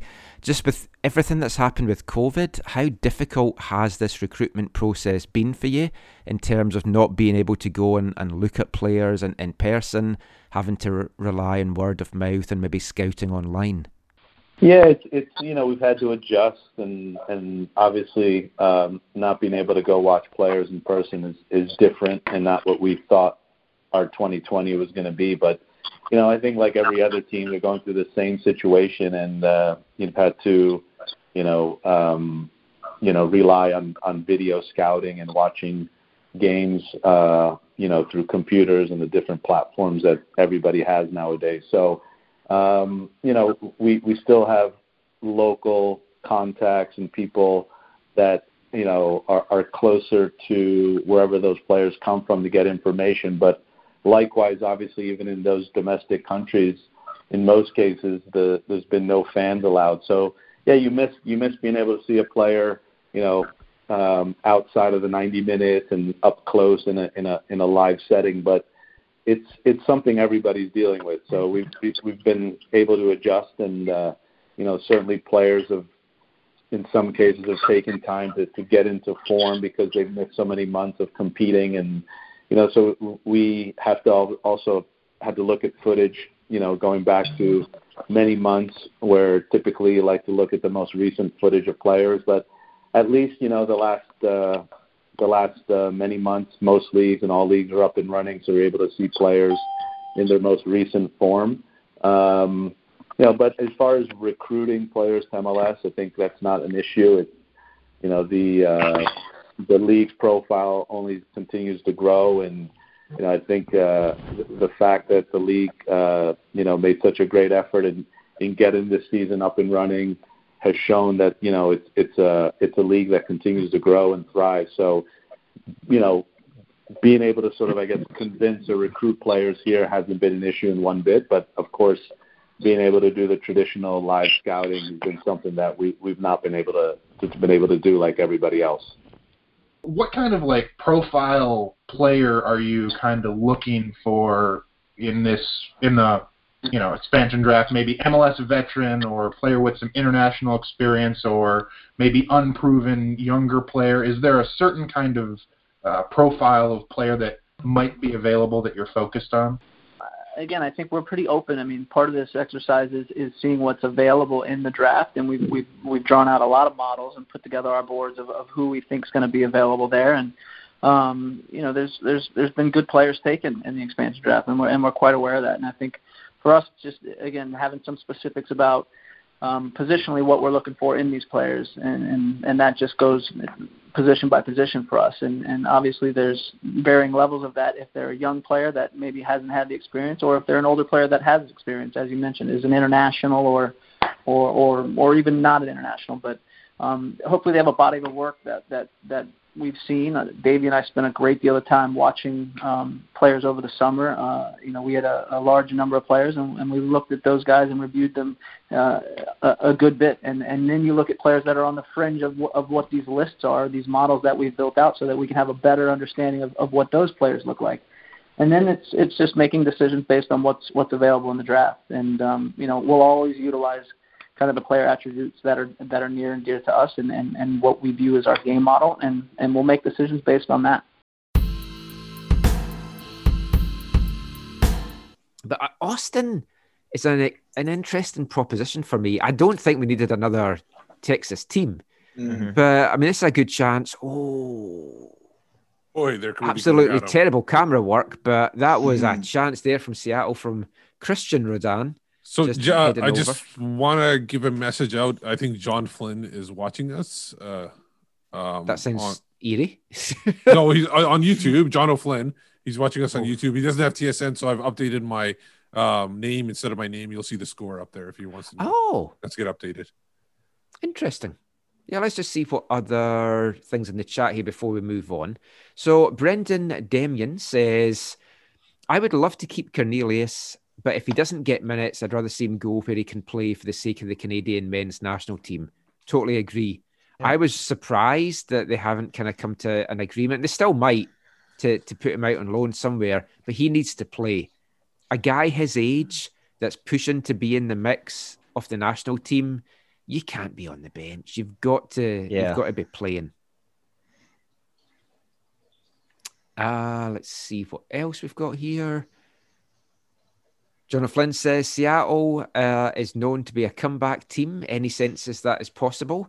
Didn't feel like it at half time, but they've certainly come out all guns blazing uh, in in this half. But they still haven't really forced saves. They've, they've been close, but the, until they start forcing saves, I don't know. Get a goal back though, and I think it's a whole different ball game. I would then fancy Seattle to tie it up. Don't know how you guys feel about that. Oh yeah, next goal is gonna be the, Yeah. like next goal is gonna change the game. That's why the two nothing lead is the most dangerous lead because if they Yeah. Columbus, if uh, Seattle scores, Columbus is going to be on their back foot at this point. Uh, MNF Macaulay says Flounders have come out on their front foot. Certainly have. Dennis Molag says, What minute are you on? So right now I'm about to hit 52.45. Mark. Yeah, I'm, I'm about a 20 seconds behind you guys. Okay. Yeah. I didn't even know Columbus had a Morris on their team. no Um, relation, right? No. No. Zach is posting in the chat. His Secret Santa is obviously going well. Um, he shares that perspective on Derek Cornelius as well, that basically he should be getting minutes. I, How old is Derek now? Is he 20? 22. 23, 22, 22, 23. 23. He's just about Yeah. I mean, a guy that age, you Yeah, you really want him to have to, be. I believe he is 23 because last time I checked my roster, he was 23 How old do you believe on- Ali on- Adnan is? on FIFA 21. um, uh, Ali's 27 in the game. Okay, just thought, just thought I'd throw that one out there. Um, but yeah, so let's get we talked Austin there, so let's get talking about Sacramento because we've got Navid Mhm. on. If anyone's just joined us, Navid is down in Sacramento now. Spent time working with the Whitecaps, played for the Whitecaps in the past as well. What's the buzz like down Um, there for the team? Let me tell you this: Sacramento is a soccer city. I gotta tell you guys. Mm. Um, even in the USL days, I mean, s- I mean, still, but like when I moved here and then I went to a couple USL games, kind of reminded me like back to old Swangard Stadium. Like they had a big crowd already for USL level, Yeah. and there is a big soccer culture. Like a lot of Latinos getting into the stadium. Like I think it's gonna be an interesting one here. But I, I mean, from the talks Oh. I had with what happened. No, Reed, yes, he's just going to be, he's just he got upset there. Um, I don't think they're going to be like an LAFC or I could see them more of being like a Nashville. Like they're not going to be a big spending team, I think. Do you think San Jose maybe they'll be like similar to San Jose because they're Yeah, so close to yeah, each other? yeah, yeah. That's going to be a good yeah, derby. I think. that I mean, That's- from a derby point of view, that's Yeah. absolutely fantastic. That's great. It's But- from Northern California. It's going to be great. Yeah. I mean, how how's it going to work with protection rights and stuff as well? Because surely they're they're going for a lot of the same players, but they're also going for a lot of the same fan base. You'd imagine as well. Exactly. Like Yeah, if someone's yeah. halfway between the two, because I've I've driven. We we spent a couple of days a few years ago at Lake Tahoe. right. So then we were driving from there down to to Pacific Grove, just south of Right. Monterey. So we went through Sacramento, and I couldn't believe just really how close it is to San Jose. Then to get another team there, it just seems a little bit. I think they totally de- de- like they really de- deserve it though. Like they have a Oh, they big do. history. Yeah, they've been in the mix for I don't know how many years now. Like to get into the MLS. Yeah, I think Yeah. they should have been in before now. And I- Right. Au- Austin basically stole some places, so Right. That mm-hmm. kind of pushed them ahead. When, when are they coming in now? Is it twenty? 23. They actually moved it a year back now because Yeah. of COVID and everything. I've gone into their their website. That rendering of their stadium Looks nice. when huh? you go in it, that looks amazing. Yeah, it looks nice. I'm actually very excited to see what's.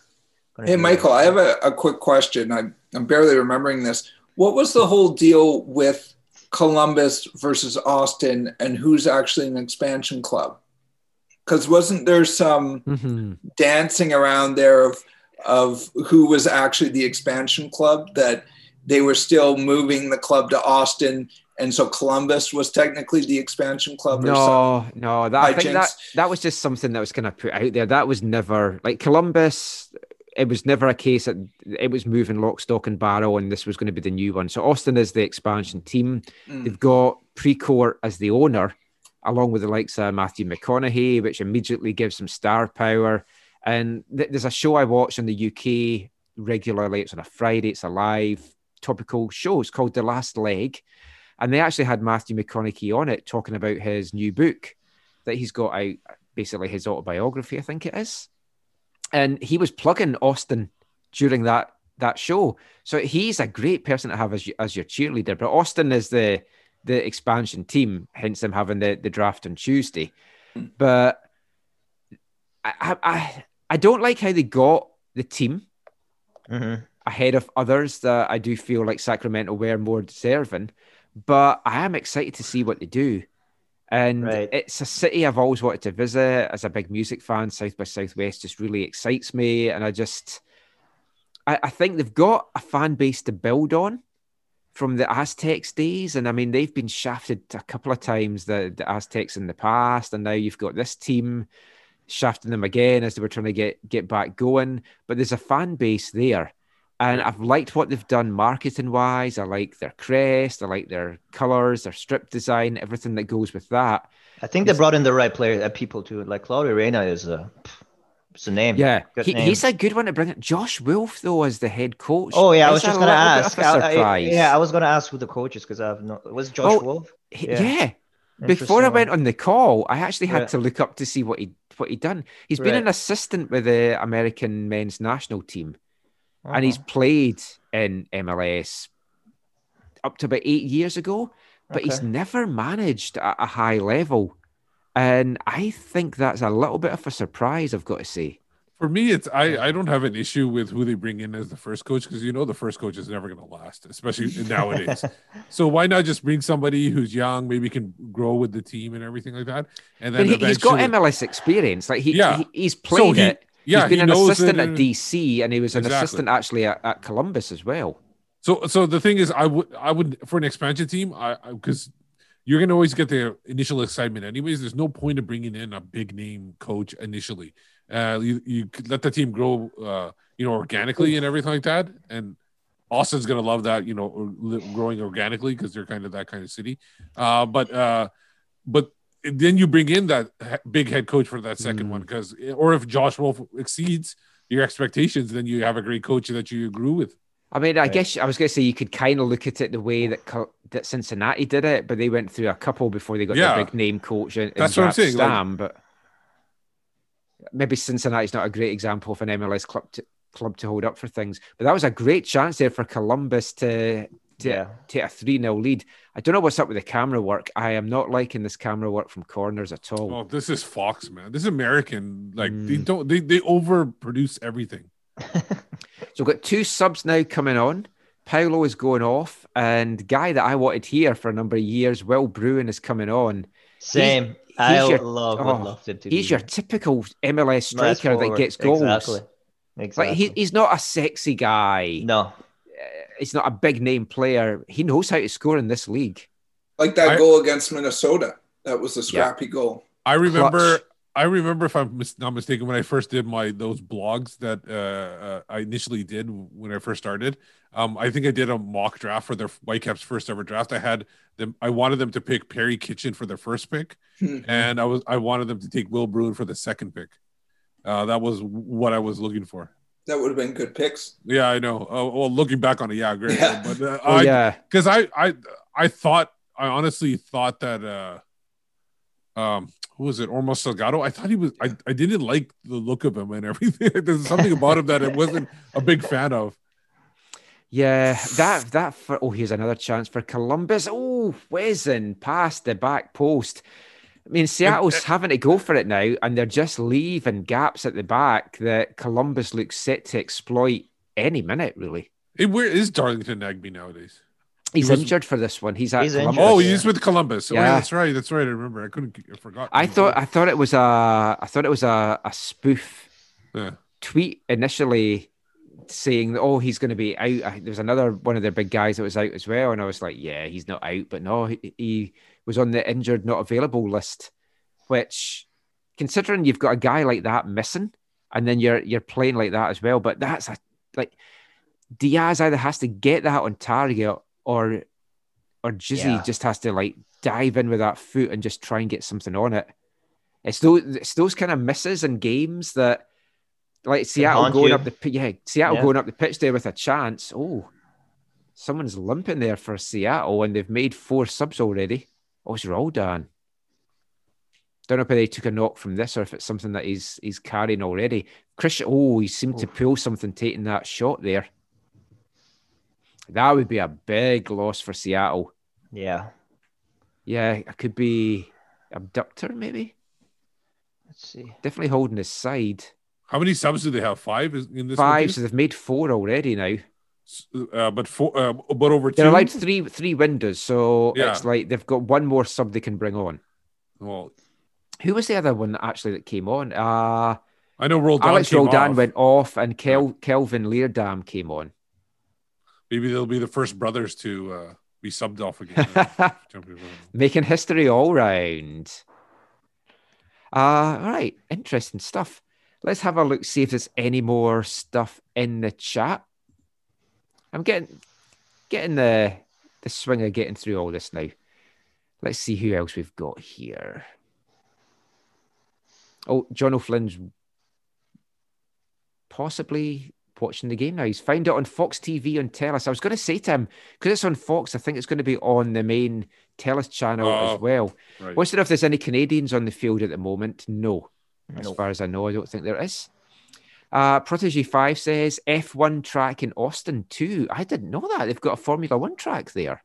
Hmm. Interesting. You know, the thing I always think of about Austin and football, other than them going to Orlando, is uh, when they are in the USL, it's perhaps the worst stadium that I've ever seen. That it was like a college or a high school um, field that they were playing off, and there was like four sets of lines that were all different colors. So like field hockey, and like it was the word it was so distracting i couldn't imagine if that was easy or not to play on but just as a, a supporter and a, uh, someone watching it, it was like i couldn't follow where where it was out and where it wasn't or where the boxes were I haven't had a chance actually. I don't know what the rendering's like for Austin Stadium. I haven't looked into that. I, I need to do that.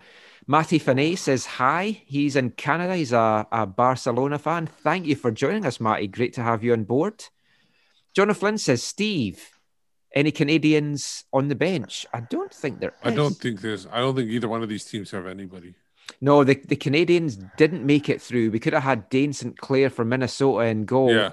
playing against Tajon Buchanan for New England Revolution if the if the finals and the conferences had gone different ways. Yeah. I mean, it's been a great season for Tajon Buchanan, showing that you can be a oh another dangerous ball into the box from Columbus there, showing you can be a, a Canadian playing in MLS and you don't have to be with a Canadian team. Mark Anthony Kaye, another great example of that.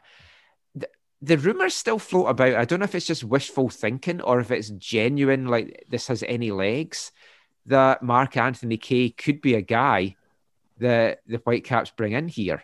It's going to cost just them don't- quite a I don't see that happening. I, I, would mean, break I'd love the it bank to to, bring him here. I, mean, I Yeah. like So you'd, seriously. I would you'd make him a bank to bring him DP. here. You make him make A him a full- DP then? A full DP? I don't. I don't know DP? that. He, I don't know that we would need to, but it's what we'd have to give up to. Oh, give when I'm up, talking yeah, about breaking okay. the bank. It's what we'd have Right, to right. give up to LAFC. Mhm. Right. I bought him. Because- I bought Mark Anthony Kaye for FIFA 21. Oh, I thought you meant for the Whitecaps. I thought this No, was no. a little Yeah, for the Christmas present Whitecaps. you were announcing. Just No, no, opened well, up your wallet and Yeah. He wouldn't And be a DP though, right?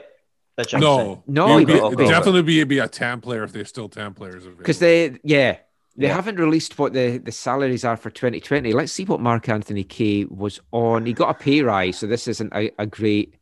But this is a classic example of, of course, you know, we'd like to have them, but it's not like going into a shop and buying a Coke. It's Right. like the Coke has to agree to come as well, and the store has to agree to sell the Coke. Well, Um, He would be a great fit though. I mean, he knows MDS too. He, He's he's Canadian. very. He speaks Right. very highly of MDS. Oh, oh, that ah, should have been better from Columbus there. Um, the Aye, thing aye, is, aye. the thing is with the Galaxy is that the uh, clearly, I, I don't know if they'll still understand it, but they clearly got to understand that they need to spend some money on their backline, and um, and Mark Anthony, they can't have, they don't need that many players in the midfield. Uh, they have they spend a lot on the midfield right now, and so they need to rehash the backline. I think if they had Walker Zimmerman, I think they'd be in the finals possibly this year. Yeah. Yeah, I mean Anthony Kaye at the end of 2019, his base salary was 166, guaranteed compensation 177, but he did sign a new deal. So I don't know what he's on for 20. My guess would be he jumped up to maybe two fifty to three hundred. Yeah. my guess. He's captained them and stuff like that. Right. But I mean, right, right. you've got to remember though, Will, the players don't have a lot of say mm, in a number of clubs as to where they go. Now, when Evan Bush came here, mhm. what he said was Montreal sat him down and said, Look, Vancouver want to bring you here. You've been with us for what nine, ten years. We've Mhm. you're loyal to us. We want to give you the chance to say, Do you want to go? And he said that's how all clubs should operate in MLS. Yeah, and I, for I feel they should. Because if you treat the players with respect, then they're maybe going to go, Well, I'd like to stay, but thank you for giving me that option and discussing things with me. Yeah, I will take this opportunity. Mhm. But as we've seen with the Whitecaps over the years, and there's other teams as well, and guys that we've brought in, they just get moved on, and here's a chance for Seattle just break off. It, it's like when Brek Shea came here, Mhm. and he was talking at his on his first day at his scrum, and he's asked, "Oh, when did you find out about the move?" And he's like, 10 minutes before you guys probably Mhm. did. And my wife found out when everyone started tweeting the news. He hadn't even got a chance to call his wife to tell her. I guess That's, that's, not the, how you operate. I guess that's also the difference a little bit with MLS than some other places in the Oh, yeah. world, um, where the MLS it is much more of a single entity, right? Right, so Uh, places like England or, or other places, the players do have more say, but still the the other club has to uh, agree. Like you can't just sort of fantasy book. So um, it- to use a wrestling reference, um, it's really easy to say, well, we got the money, we could just buy this person. But it's also the other Yes. club has to agree. So a good Yeah. point, Michael. In in this case, the the Coke doesn't have to agree to come, but Yeah. but the store has to agree to sell the Coke. Just to continue on with my metaphor for Yeah, that was time. kind of why I was meaning the Whitecaps need to try and break the bank. It needs to be one of these bumper deals. I Mm. think Kaye would maybe be interested in coming, especially if LAFC maybe try and strengthen the midfield this off season because they need to strengthen because they didn't have a, a, a good season that lives up to the standards that they want. So now, he, uh, he speaks so highly of MDS as well that it might be a good one. So, uh, former Cap, uh, Laura Brenton mentioned this in the comments uh, down below, and I looked it up. Uh, on Instagram, there is a post of Kei Kamara's family getting uh, COVID tested, and in the comments, he makes a comment to somebody uh, where uh, somebody mentions, "Oh, oh, yo, is that the way they do it in the states? They don't stick that thing far up our noses here in Canada." And um, he met, he replied back says, "We are moving back to Canada." Interesting. Kei Kamara. So, I, is it the I, I, is he just moving and making a permanent move here, or is he co- coming to play here? He never announced a retirement, right? No. Okay. I mean, you have to think if he was coming to a Canadian club, where would he fit in? Could could Kamara and Cavallini play or, together? or would he be a good backup for Altidore? He, with the the kind of murmurs that some people were putting out about Kamara when they were wanting him to leave, he's not going to come back to Vancouver. No, not But not for sure. Those murmurs went true either. If you speak to the players that that were involved, Oh, really? yeah, it's like he was good in the He- in the he locker did- room. It's he- like that. Everyone says he wasn't good in the locker room and he was disruptive. You Yeah. speak to the players that were on that team and they say no, that's not the case. Oh, okay. I thought you I thought you meant that the people making those uh, they were saying those comments people were making about him being disruptive weren't true. No, Kei was excellent in the locker room. Um, the Yeah. thing is also he there did was make that Seattle's chance. he did make that tweet as well before where he said uh when uh, before like was it sporting kansas city he was mentioning how uh their two former whitecaps still alive in the playoffs or something with it being Erik Hurtado and himself or Mm. something like that. So he, he did make a dig at the Whitecaps too. So I definitely Wow. don't think he's coming here if he's coming. He coming also does like to do a bit of teasing on social media. yeah. It, now, Thierry Henry has said numerous times on He his needs a recent number nine? conference calls that he needs an out and out number nine. Yeah. There's your out and out number nine. Yeah. But does he have enough in his tank to be a starter? Because Henry needs a guy No, that's going to start because he wasn't but- starting for Minnesota. No, but if he if he wants to bring in a number nine, he's going to need a backup for that number nine, and why not do a Kei Kamara as that backup? Hmm. Maybe he's just got some loose loose ends up here that he's just trying to tidy up, or he's coming up for holiday. It and- doesn't doesn't he speak doesn't he speak French? I don't know what the uh, official language. in of- Sierra Leone. I don't know. Yeah, I check think- that. yeah, that I might be think- French. You know, Yeah. I think you could be right. Or there's the option for CPL. oh, is he is he re- reuniting with Pa? right. Oh, Oh, that would be a great Uh, sideline. That would be a great sideline. that, that would be um, what a signing for the CPL. That would be. right. I would I would book uh ferry uh, tickets immediately to for the each of the games once the schedule came out. I I, I wouldn't. Not until not until all this COVID stuff dies down. Well, obviously then. Hopefully it's done by then. Yeah, Sierra Leone is a multilingual country. English is the de facto language, but there's a, a number of other languages that are spoken there. Oh, okay. Probably Dutch, maybe. I don't know. I didn't read anymore. Okay. Oh, here's another chance for Seattle. Oh, like Seattle's getting closer and closer now, but you've got some last ditch defending Mhm. from Columbus. Columbus are starting to look a bit tired at the back, actually. I hope this is not going to be another Minnesota thing. Zach sent us a message in our AFTN WhatsApp chat saying this better not end 3 2. Th- This this is like if you're a crew fan, I think this is a bit worrying. Oh, another chance for the Sounders. You've got to get that on target. Ah, Gustav Svensson had a chance to come off the bench and make a name for himself again. Wow, he just rose above everyone there.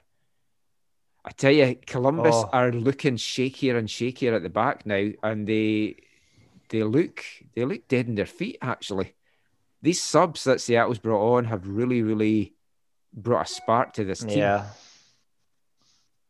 Interesting stuff. Let's see what else we've got in the chat. Thank you everyone for watching. Get get a message into chat to us. It's like um really want to hear from you.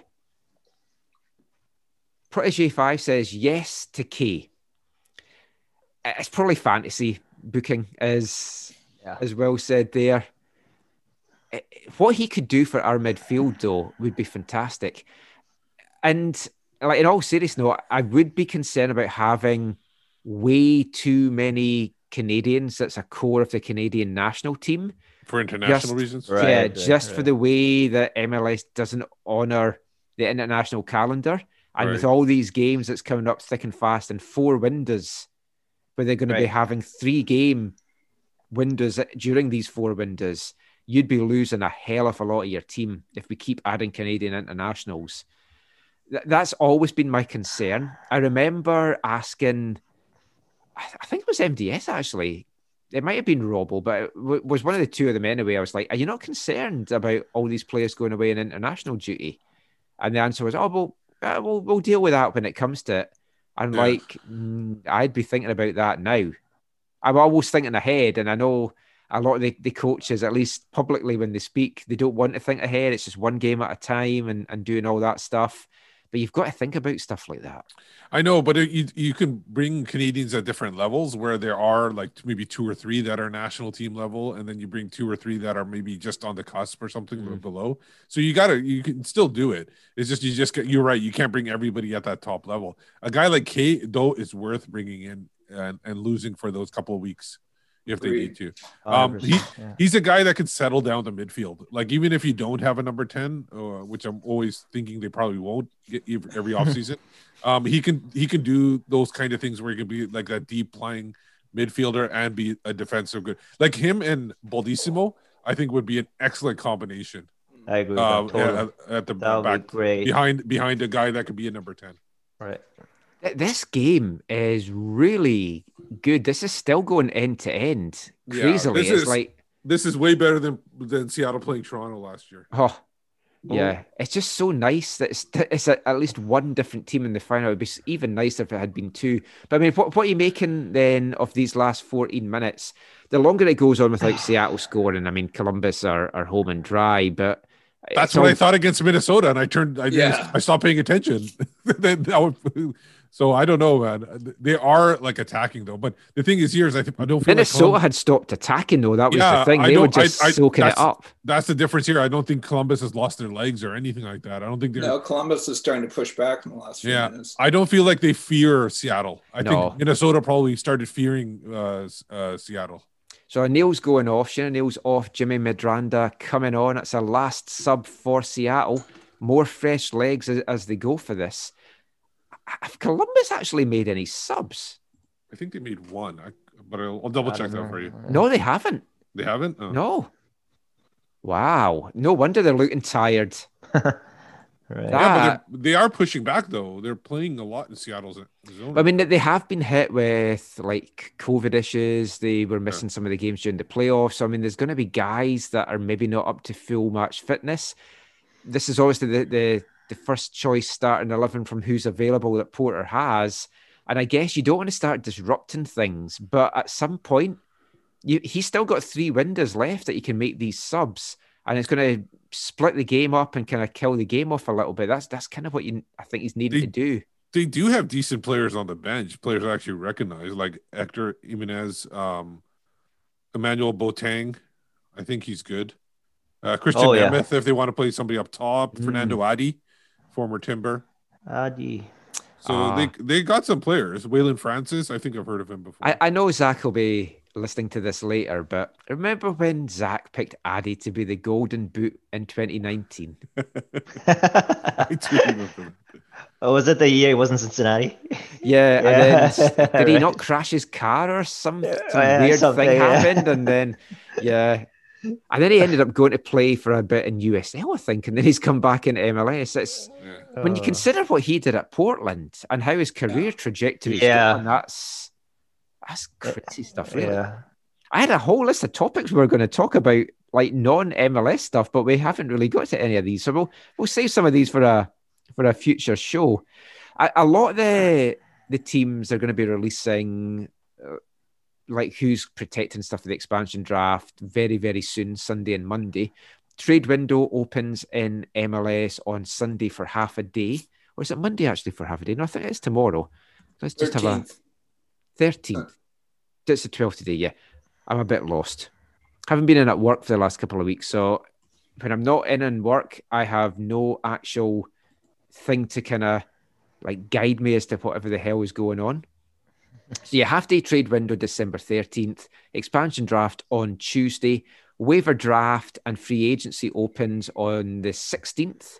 Then it's re-entry draft phase one on the 17th, and then re-entry phase two on the 22nd. There's been some interest in players whose options haven't been picked up. I I don't I won't go into them just now. If anyone's been paying attention to that, or if anyone's watching, is there anyone? Oh, now did that, Oh, that get- was a- was that tipped away or was that off the bar? No, no, that was tipped away. I could have sworn I saw his hand move forward. No room for error. It's a great save there by by the Columbus keeper. Morris again. Morris has definitely been Seattle's best player. Ruidíaz Oh, and Lodeiro have just they've, they've not been in this game. yeah, not been clicking at all today. They're not there. That's that's a big, Yeah. big sur- surprise to me. I mean, everyone's talked about the threat of them all season long, but it's just been nothing there. But I mean, yeah, was there any players that you've seen whose options weren't picked up? I don't know if you paid much attention to it. I saw uh, Kendall didn't get. Yeah, I thought that was on the cards. Yeah. when Jaap Stam arrived, and I was on his introductory press conference, and I was like, "You've got a an international centre back there, Right. Waston. What what what have you made of what you've seen from him? And as a centre back yourself, do you feel you uh, Right. can help bring his game on?" And it was not a positive answer. he was basically like, "Yeah, I, I've seen them play. There's there's aspects of the game that he really needs to work on." And you're like, "Oh, that's not glowing for your first report of Kendall. I, I Yeah. don't think you're going to be here for for too much longer." Maybe Yeah, he's you- asked to get get released as well. I don't know, but I thought the writing was on the wall for him. I didn't Yeah. check to see. Oh! What, oh, oh wait, wait. Oh, Sorry. game, Oh, nice goal. set, match. They scored. It's over. Oh, yes. Game over. Was it Zelarayan again? Oh, the the build up play. Yeah. I need to see this back because the build up play was Oh. amazing. But There thi- you thi- go. This is This is- Seattle leaving This room is at the, the, back. part. This is the part I hate about these these guys overproducing. I don't care about the pl- uh, people in the stands. I don't care about the opposing players. Just show the celebration of the goal. That's the most important thing. You can show fans like when they show World Cup replays. That's when they show the fans in the replay, not in the live going on. I just don't get it. Zelarayan again, man of the match. And There this was your number 10 it again, was- Steve. yeah, it was There's your number Etienne, 10. Etienne again. And he wears up. number ten too. Yeah. like he's obviously been the big difference maker for, for Columbus today, but Etienne, I think, has had Oh, an yeah. outstanding Great game. I, s- I so I know we said this earlier, so so pleased for Columbus and their fans and just It's a great story coming back from the whole save the crew and everything. Right. Yeah. I mean, it's rare that you can really get a, a, a whole two countries, really, a whole continent united behind you. But the crew managed to get that that done. Even Cincinnati fans didn't want them to to move and stuff. I mean, that was great to see.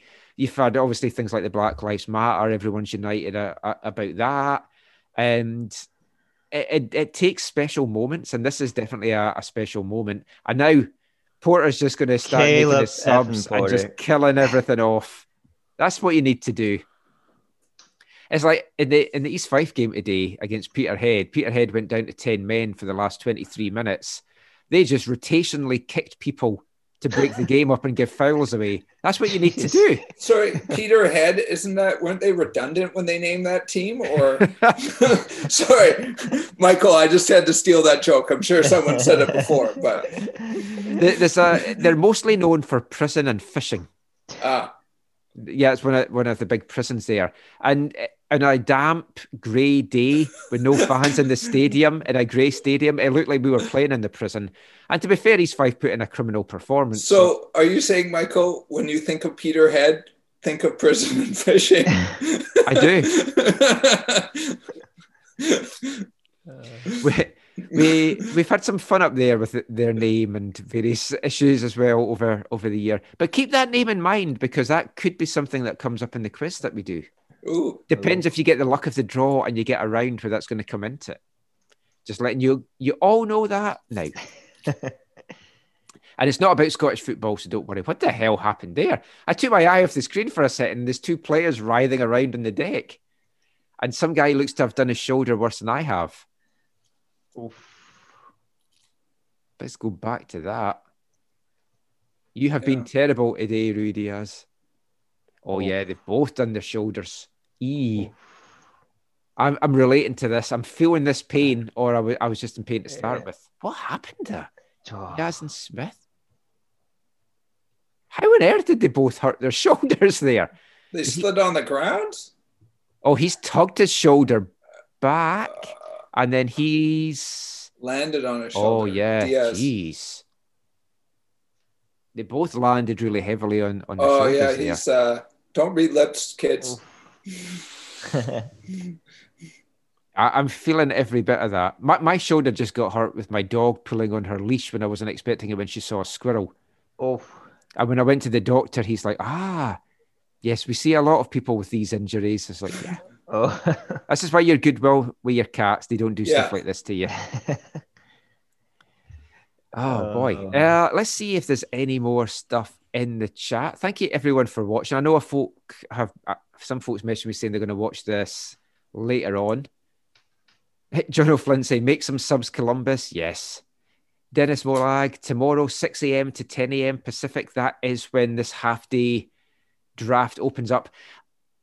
I'm hoping that if the Whitecaps aren't active, the the fans aren't going to start going up the wall like, what's happening? Why they do anything? It's a long off season. Now, Garber was asked when he was targeting the new season to start, and he's still targeting mid to late March. That seems a little crazy for me, just the way that things are going down in the States just now. I know we've got a vaccine, but uh, there's been all this talk, of course, with the NHL seeing if they can maybe try and buy it privately. I don't think sports teams and sports clubs should be getting the vaccine ahead of the general population, even if Yeah. they do deals. totally agree. Yeah. It's like that's just ethically that is not right. Not right. because Yeah. We're all massive football fans, but there's things way, way more important than than that. You've got to get the vulnerable with this vaccine before sports teams gets it. I mean, if we are Oh. looking, Oof.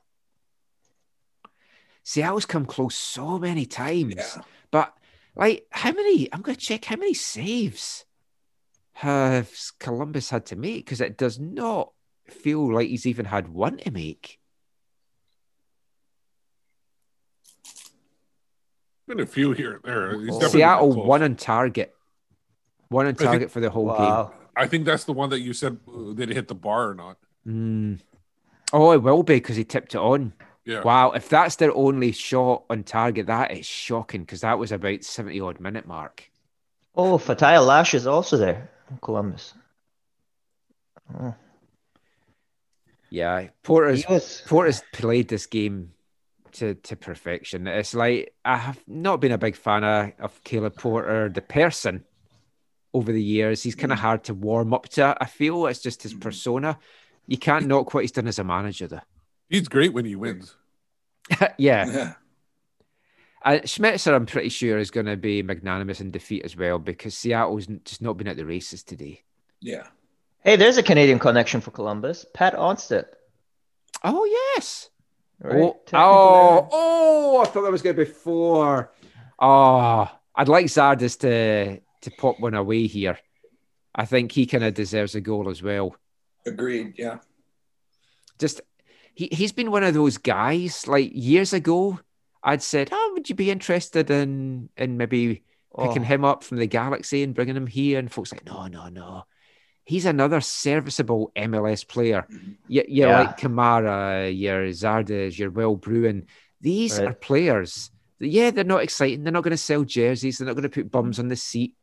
But these are the guys that can get the job done in this league. So going back to your question, Michael, was there anyone that was uh, left or uh, contracts weren't picked up or were out of contract There, that you there- were interested in? there was a, a couple of interesting ones from the LA teams, and off the top of my head, I can't think.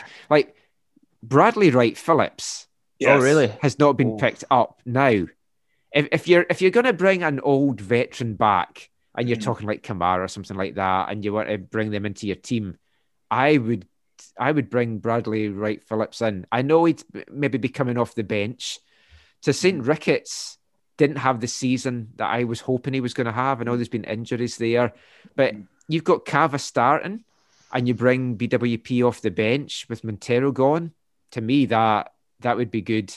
His salary may be prohibitive, of course, as well. I think he's going to be a mm. free agent though, so some team's going to snap him up.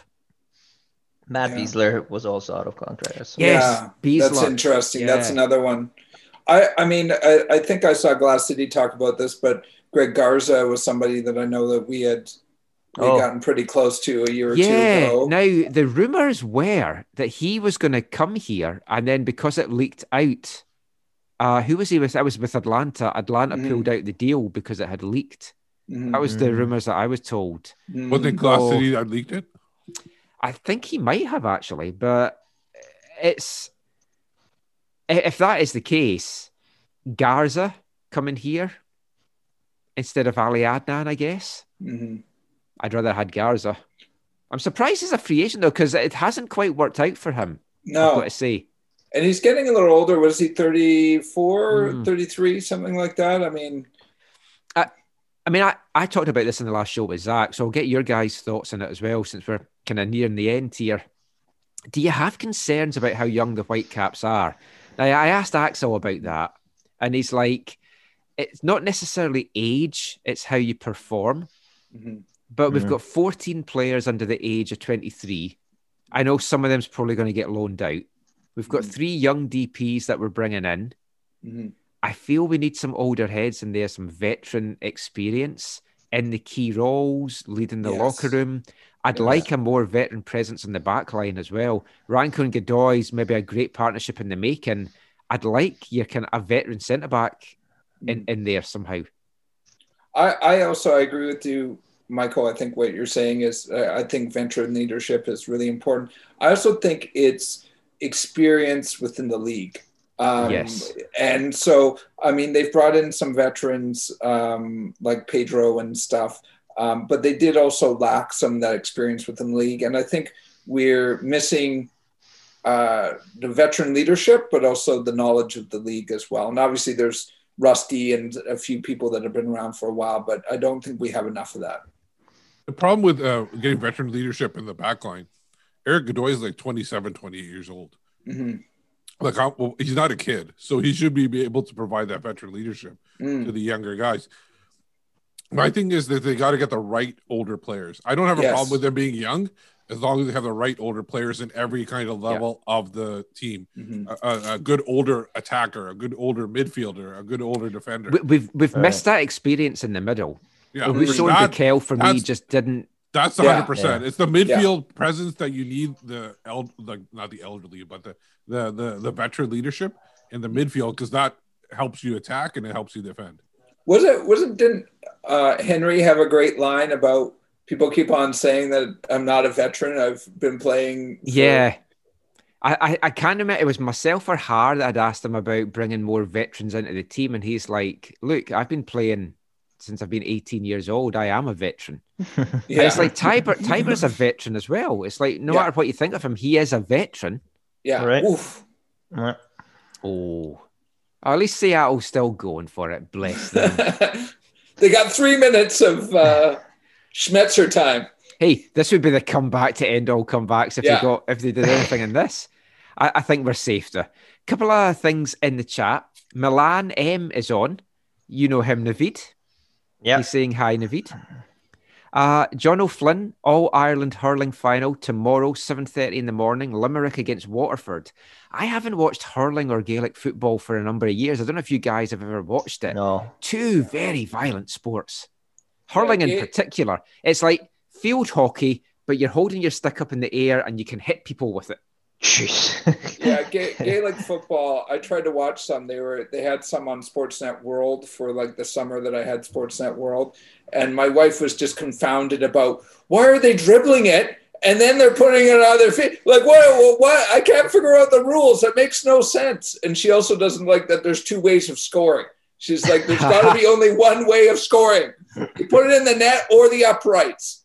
Yeah, the, for me, it's the last time I had any uh, experience with hurling was about a year ago at my cousin's engagement. it was a rough couple hours there and a rough week to follow. Tell you, if you think hurling's vicious as well, you should be you should see some shinty, good old North Scotland sport. I've seen the, I've seen videos of that on YouTube. yeah, Shinty is absolutely insane. Um, what else have we got in the chat? Protege Five is sending shoulder solidarity to me. Thank you so much. He did his clavicle in August in a cycling cl- crash. oh, Yeah, I did my clavicle a couple of years ago as well. Just some tomfoolery after an East Fife away day. Uh, so I, I feel that pain as well. We'll wrap up soon. As soon as the final whistle goes, we'll keep going just for a little bit after that, if you guys are okay with that, just while they're doing the presentations. Then I'll wrap things up and I'll, I'll kind of jump on the, the post game press conferences. And for those of you listening on the podcast, I'll probably splice a little bit of audio in. But since we've been talking all MLS things, I, I oh, there is the final whistle. Caleb Porter is a two-time. He's a two-timer. He's Wow. a two-time MLS Cup champ, and Columbus Crew as well are two-time MLS Cup champs. I think Wait it a was second. 2008. Wait a second, I'm ten seconds behind. They still might be able to make it. Oh, don't- sorry, There don't you want to don't want to spoil it. no, for no, you. it's over. It's over for In me. the Okay. multiverse, yeah. Wow. yeah. So I- this this Sigi Schmid is for happy. This Sigi Schmid is happy. yes. This Sigi Schmid is not. Wherever that there it is. the battle of the Ziggies. Yeah, wow. That's a that's a comfortable and comprehensive win for Columbus. They deserved it from start to finish. Let- Let's just get your thoughts on the games. We'll we'll go around them all. Start with Navid. Um, well deserved over 90 minutes. Um, I really I can't think of a clear cut chance of Seattle to be honest. I mean, I think uh, well deserved. They got it done. Yeah, I mean, well, the Seattle huffed and puffed, but they, they just didn't come close. Oh, Yeah. there was a there there is a Canadian there, Jordan Hamilton. I just saw Oh. him right there in the background. I don't know if he I don't think he was on the bench though. I don't think he was 18, but he's Well, there's definitely on also there's a Scottish guy, Chris Cadden, with Columbus. oh, there you Oh, go. there you go. Oh yeah, Jordan Hamilton. Yeah, he played one game against East Fife. I know that because I checked his stats just to see because I was going to speak to him this week and I was going to ask him about that. oh yeah, Jordan Hamilton. I forgot he'd moved to the to yeah, I totally missed that. oh, so there, there you go, John. But he wasn't but he was. wasn't he wasn't on the bench though, but he still is part of the winning team, I guess, winning club. So so well, just what, what's your thoughts on Columbus's win quickly? Well, they they obviously really had Seattle's number, and um, it did definitely see like uh, from about the was it about the 15 minute mark on that Columbus had most of the game. Seattle had a bit of a a, a late surge, um, you know, with another 10 minutes or 15 minutes to go at the end of the game, but really it was. I, I felt it was mostly Columbus and a well-deserved win. Oh, Caleb Porter. What Is that the new? there. Yeah, is it the new It's Mourinho? gonna- new Mourinho? They're gonna have to like they're gonna have to break some oxygen out for him right now. Yeah. He, he's enjoying this. I, it's like Is it because it's against Seattle, you think? A little bit? That might be part of it. Oh, oh, that'll be extra special for him. Yeah. The I'm still not sure fans should be there. Oh, I tend to agree with you. Everything that's happening, oh, but it's lovely to see them there with what they went through. I, I hope the fans that got to be there were people that were real driving forces in the whole save the crew thing. Because to Mhm. me, that would make it extra special. If it's gone to like dignitaries and bigwigs and folk that haven't suffered the way that a lot of the other fans had suffered and did stuff, then that would be sad. But it's nice to have them there. I just don't think they should be. I'm, I'm, I was watching the boxing earlier tonight, and they had a thousand people there in the boxing, and I was Mm. like, they're talking about moving London into tier three, and you're letting fans go Yeah. into boxing. Hmm. And there was meant to be no like the darts is starting on Tuesday, and there's meant to be no singing and no shouting. Yeah, good luck with that. Seriously. Once the Yeah. beers start flowing, it's like because there was meant to be no singing at the boxing, and they were singing at the boxing. Yeah. Yeah. How, how do you stop a thousand people from singing? Yeah, I mean, I just think that it's it's one of these things where I mean, uh, first of all, people want to be there, and second of all, the teams want to sell tickets, and third of all, the players and and the club want people to be there for the atmosphere And the But TV think it- network. and the TV network because that's what's driving a lot of this. Great, great call, Steve. But at the end of the day, I mean, it's just going off the charts. I mean, Navid in, in the states, I, I feel for you guys, but we were talking before we went on. But It's- but yeah. Canada, like BC, is going to the to through the roof too. So Now then, we'll play you the audio from both head coaches after the MLS Cup. We're going to hear first of all from the loser, Seattle Sounders Brian Schmetzer, and then a little bit from the winner, two time champion Caleb Porter.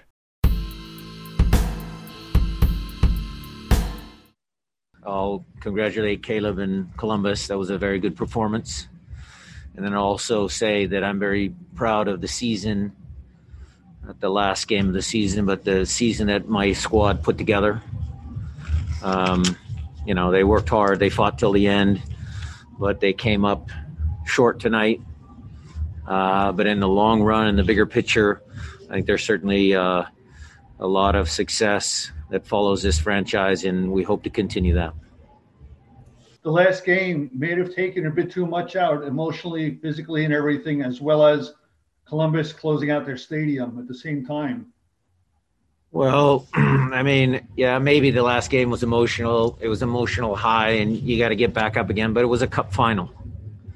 I mean, I almost felt like in that first half our soccer wasn't great, and it was almost like they were too, too wound up, too tight.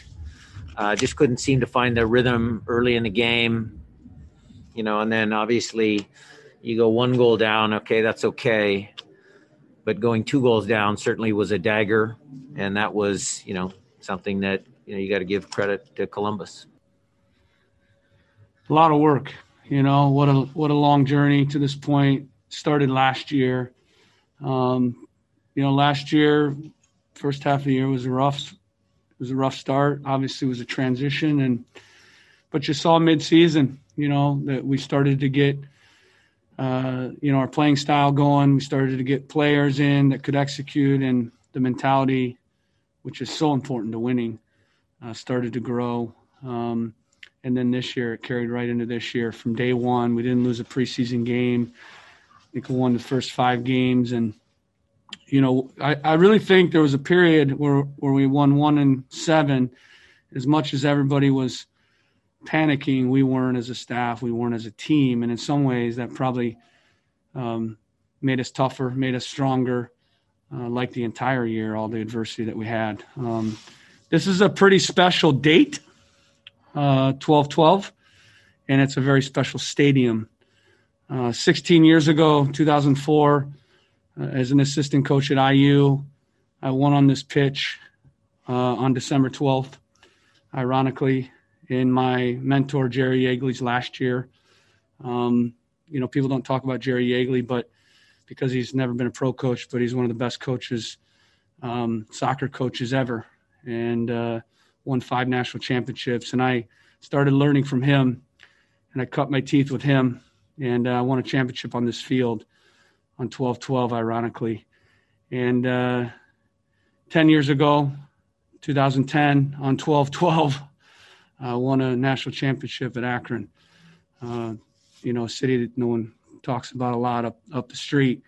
Um, city that I was proud of, Akron. We won a national championship, and then obviously five years ago, we won a championship not on 12-12 but 12-6, but on this field. So uh, I don't know. You tell me. Is it meant to be? Uh, I believe so. I really do. I look for a story. When I take jobs, I want to be passionate about those jobs. And um, my overwhelming feeling after the match was for the fans, what they've been through to save the team. And uh, I was very motivated to bring a trophy back to them because uh, I took one from them, obviously, in 2015 on this pitch. You know, I believe a championship is won in the day to day process, how you play, the mentality that you have. Um, you know, our, our guys became winners this year. I said that after the last game. Um, you know, a lot of good players, a lot of good teams, but uh, not all those players are winners, champions, and not all those teams are championship caliber teams. You need to have a special fiber and you need to fight and work and have a strong mentality, a winning mentality every single day. You know, I believe that's the difference. You know, every team in this league now they play pretty good, they have good players, but the psychology of winning, that that mentality every day, and that vision, you know, to to do something special. Um, you know, that's what sports is about. Um, so when we have adversity, um, and I say this all the time, you know, you can you can be PTSD or you can be PTG. And PTG is post traumatic growth. And I actually believe that you grow more than ever in adversity. I've grown more than ever this year. My team and my players have grown more than ever. And so when we have adversity like this week, we use it the right way. We handle it the right way because life, there's a lot of adversity. There's a lot of ups and downs. You get bloodied. You know, I'm an underdog. I've been bloodied a lot. I've won a lot. Um, I've had to fight for everything I've gotten.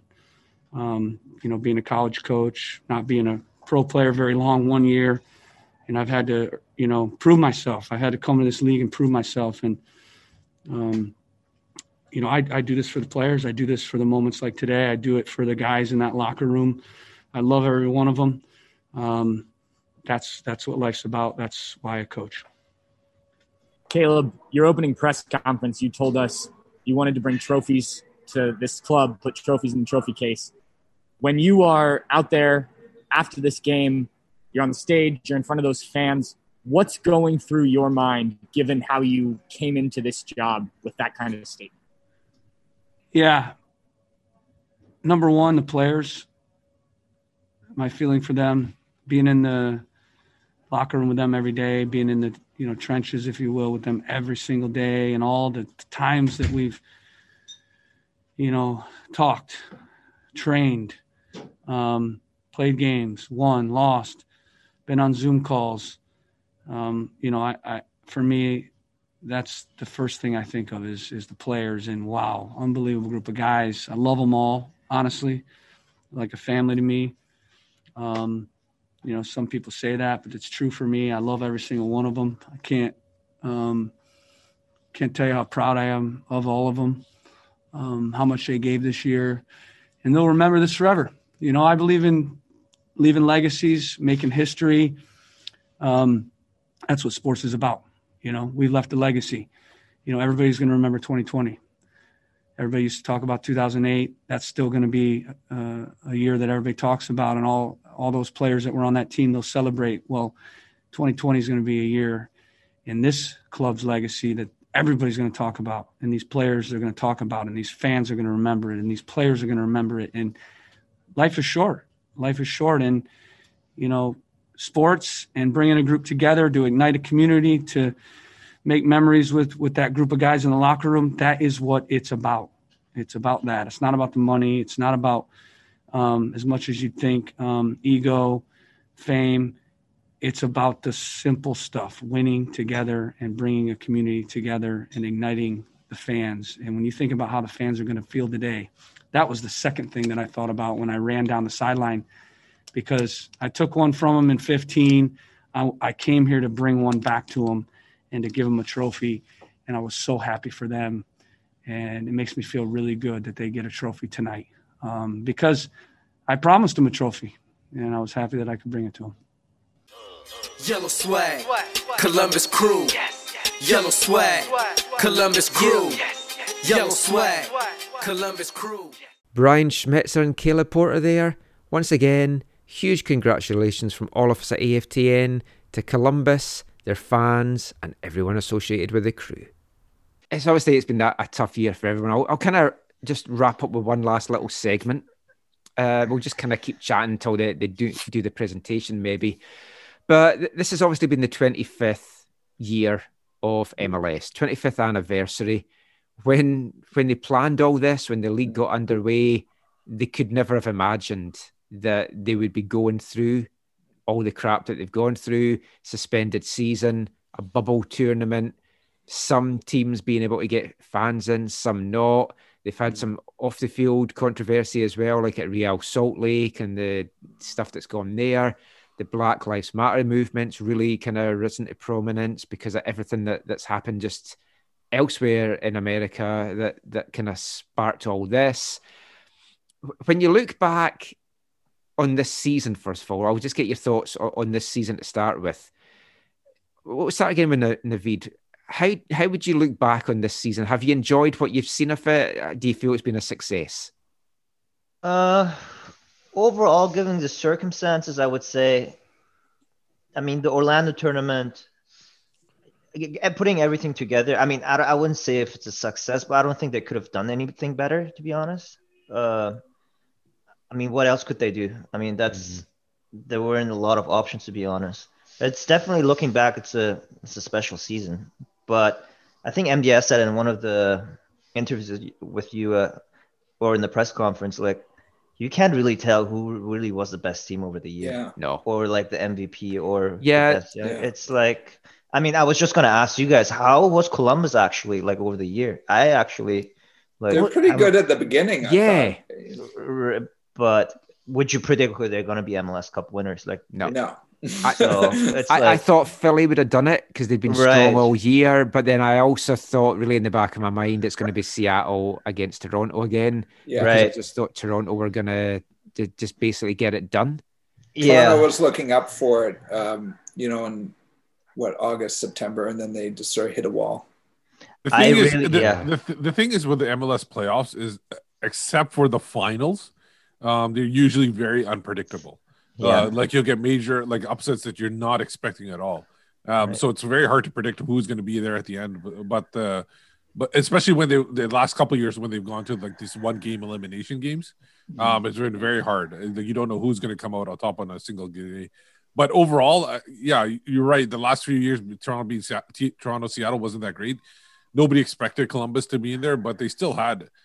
In the East, there was so many like teams that were kind of on the same level, Mm. right. and and and there was no way to really uh, figure out who was going to come out on top there in the in the West. I still thought it was going to be LAFC, but then they lost players at the return the, the returning tournament and stuff like that. So it, it- that one again, you don't know who is going to win. But Seattle, they had they had a team that was been together for so many years, so you kind of expected them to do it again. Um, one blow I I mean the league had done was definitely the the fact that the Cavs didn't go through the playoffs because of the points per what was it? Yeah. Yeah. Yeah. That was I mean if they could do something better, that was one that I, I just have to kind of agree that Yeah. I, I just think that was a joke. And to be honest, like I enjoyed the MLS's back tournament, but after that, I mean, I, I don't know. Yeah. I, I didn't really, it, I wasn't really feeling the season, and it I'm seemed a, bit a joke. But Yeah. I I think just a think they should have ended it, it. like for me, a big part of it was, and we talked about this in the show. MLS is back. Every single game was on TSN. Mm-hmm. So you could PVR it, you could watch it at your leisure, you could fast forward through it if you wanted to watch them that way. As soon as it started, some games were on, some were on the zone, some weren't on at all. My interest did wane. and Yeah. hundred percent. the Eastern Yeah. Conference, I couldn't really have told you what was happening with it outside of Montreal and Toronto. Toronto and It, it, from- it did from feel Jonathan like the now not the same level, but it was sort of like a cup tournament, like the Euro or the World Cup, where I'm like really engaged in all these games that are going on. Obviously, I had a dog in the fight, but it was also like it was the whole event meant something kind of thing to a certain extent. And I, I know some people didn't like this, but I'm working at home. I enjoy turning on the games at 9 a.m. or 7 a.m. or 8 Yeah. a.m. or whatever and having them in the background while I'm working. And I'm like, oh, I really want to catch the one after work or at 3 p.m. or whatever it was. So I enjoyed having that. And that felt like a very compressed, intense thing like the World Cup or the Euro. Certainly not as big. I'm not trying to say it was as big, Yeah, but I, I loved it. I I genuinely would not have an issue with them doing that next year as well. Yeah. They Yeah, did- we we enjoyed Garber it so did- much we were going to do an eight eight o'clock watch along. I know. o'clock, the game got canceled. Garber did talk about they've lost nearly a billion dollars this year, and that everything that went into putting that tournament on, m- the way that he was talking about it makes it sound like they're not going to do anything like that again. Just logistically, Mm. cost, everything like that. So I mean that it, it was great. He just feels that the viewing figures in the states have been really good since they returned. So I I guess that's Yeah. the, the big driving thing. The the game that they moved, as much as we said it was terrible that they moved that that game to the the Seattle Minnesota game to the Thursday, or was it this? No, Sporting Kansas City Minnesota game. They moved that to the Thursday to be on Fox. Mhm. It drew their best rating Of all on a main- I I can't remember exactly what he said. It, Okay. for a normal game or a Oh, playoff okay. game, I think it was their best rating because Mhm. it was on Fox Sports prop. It was on Fox proper. Oh, Right. that I like this. I like this force. owner. I like this owner big time. Let the player actually t- uh, grab the cup. Yeah. Oh, was it Atlanta when they no with the Wait, wait. owner he took the cup? I think. Yes. Listen, I listen, hate. I Joey, hate the fact. I hate the fact that they give these cups to the owners first. That's stupid. Yeah. Like they do I- it in. I- yeah. They do it in NFL, uh, in baseball, and in basketball. Yeah. Mm. In hockey, it goes to the. Oh, I don't even see the owner on the on the ice. Well done, Columbus. Yeah. Yeah. Really happy. So, last couple of things then, quickly. So, it's the 25th year. Like, do you look at MLS fondly? It gets obviously a, a hard time. There's a lot of stuff that goes on in the league that's nonsense and all the rules that are so complicated to understand. But it is the top level of football we've got in North America. There's been rumors this week that it, FIFA have approved Liga MX and MLS merging. So whether that is true or not, I don't know. If you have that being the case, the Whitecaps are even more out in the cold. Yeah, I just I can't don't- see us I being don't- a I- factor in that. No, we're, don't we're not at the top table or the middle table. We're at one of those little tables that Donald Trump's been signing all his, his things on. I, I don't get how they're gonna do this. Like, why? Like, I understand that they want to get like uh, maybe- TV money. This is Yeah, what t- this is I understand all the TV money, but but why, why not just do something else on the side like they were doing before? But I guess maybe they didn't feel that was legitimate enough. I don't know. Remember that uh, that tournament they were trying to do where they have half Yeah. teams Yeah. Mexican, Yeah. half the teams- yeah. I mean, that, that's still going. I, so I don't know if this is to be an additional thing or if it's to take over from it. There had been initial talks it was going to happen after the 2026 World Cup. So I mean, it still could be a, a while away. But I mean, you you you are just getting then onto You That know, I could see with the timing, like Hmm. doing it after the World Cup. But generally speaking, I don't know. It's I uh, think uh, if they do that, they're gonna they they have to do different like l- leagues, like a lo- leagues. Oh, they would have to like a higher league, one, lower tier league, two. and Yeah. maybe Yeah. maybe three tiers. well, you'd have to have promotion relegation Oh, 100%. You'd, Yeah. you'd have to. Yeah. There's I mean, already three tiers in Mexico. Yeah. There's the Yeah. there's the Ascenso. Yeah, and they whatever. stopped relegation from the top tier this year because uh lots of stuff that was going on And can you can you Oh. imagine if Vancouver's in a tier with teams all uh, uh, mostly East Coast, uh, down south, or something like that? Well, yeah. and there's no teams near them at all. Well, the, the only thing that might work in our favor is they were talking about a lot of it would be regionalized, Oh, okay. but That doesn't make Mexico's kind of on our side anyway. Yeah. So Yeah. that doesn't. I don't know how that works. That Maybe they mean sense. the top teams would be in, like, say, the Premier Division, and then everything else would be regionalized. The bad thing if that happened from the Whitecaps view is all our rivals would then be in the top Yep. tier. Yeah, Jeez. So except we'd be in Montreal. with Colorado and like Real Salt Lake and stuff like that, probably. Except Montreal. Montreal would be the only one that would be one of our like uh, kind kind of rivals. Oh, we'll, we'll probably Yeah. end up moving to a North Division or something. yeah. I Would you guys think that will they're gonna remove the salary cap thing because They, oh, they'd have to. They, They have would to, that have to, hundred percent. The, the, Well, the that'd MLS teams couldn't compete. Maybe maybe Yeah. different maybe different levels. Maybe there's no salary cap at the top level, and then you have salary caps at the lower levels. That could be when the Whitecaps move to CPL because, Yeah, I was or, thinking. or they that just sell the they sell the team and it relocates somewhere else. Yeah. No, no, because the thing is, is they can sell the MLS franchise, Right. uh, and then Yeah, keep the they Whitecaps can sell the rights. and- everything. yeah, they'll keep Yeah, all and- that. Yeah, and then they moved. Uh, that's what I thought would happen anyways. And by like 2030, I was Yeah. expecting that to happen because by then the, all the expansion teams will be taken up or spots or whatever. Last thing to mention, MLS announced their all-time top 25 greatest players this week that's played in the league over the 25 years. I mean, I'm sure it comes as a big surprise that there was no Whitecaps on it. I, I mean, I was stunned. but there wasn't even any former Whitecaps that that were on it as well. There was a few that were nominated. Really? Um, Huh? yeah, let me guess, wait. Uh, uh, nominated. yeah. Camilo, Can't be- Camilo, Camilo Uh, would have to be one. Well, it would have to be Jay DeMerit, one of them, you would think. Oh no, the goalkeeper. What's um? David Ousted. No, from San from San Jose. Come on, uh, Joe Cannon. Joe Cannon. Joe Cannon. Yeah. I could see Joe Cannon. Yeah. Joe, Joe Yeah. Cannon was nominated, as was Camilo? Kei Kamara. No, Okay. no Camilo. And there was a th- there was a third white cap. third white cap.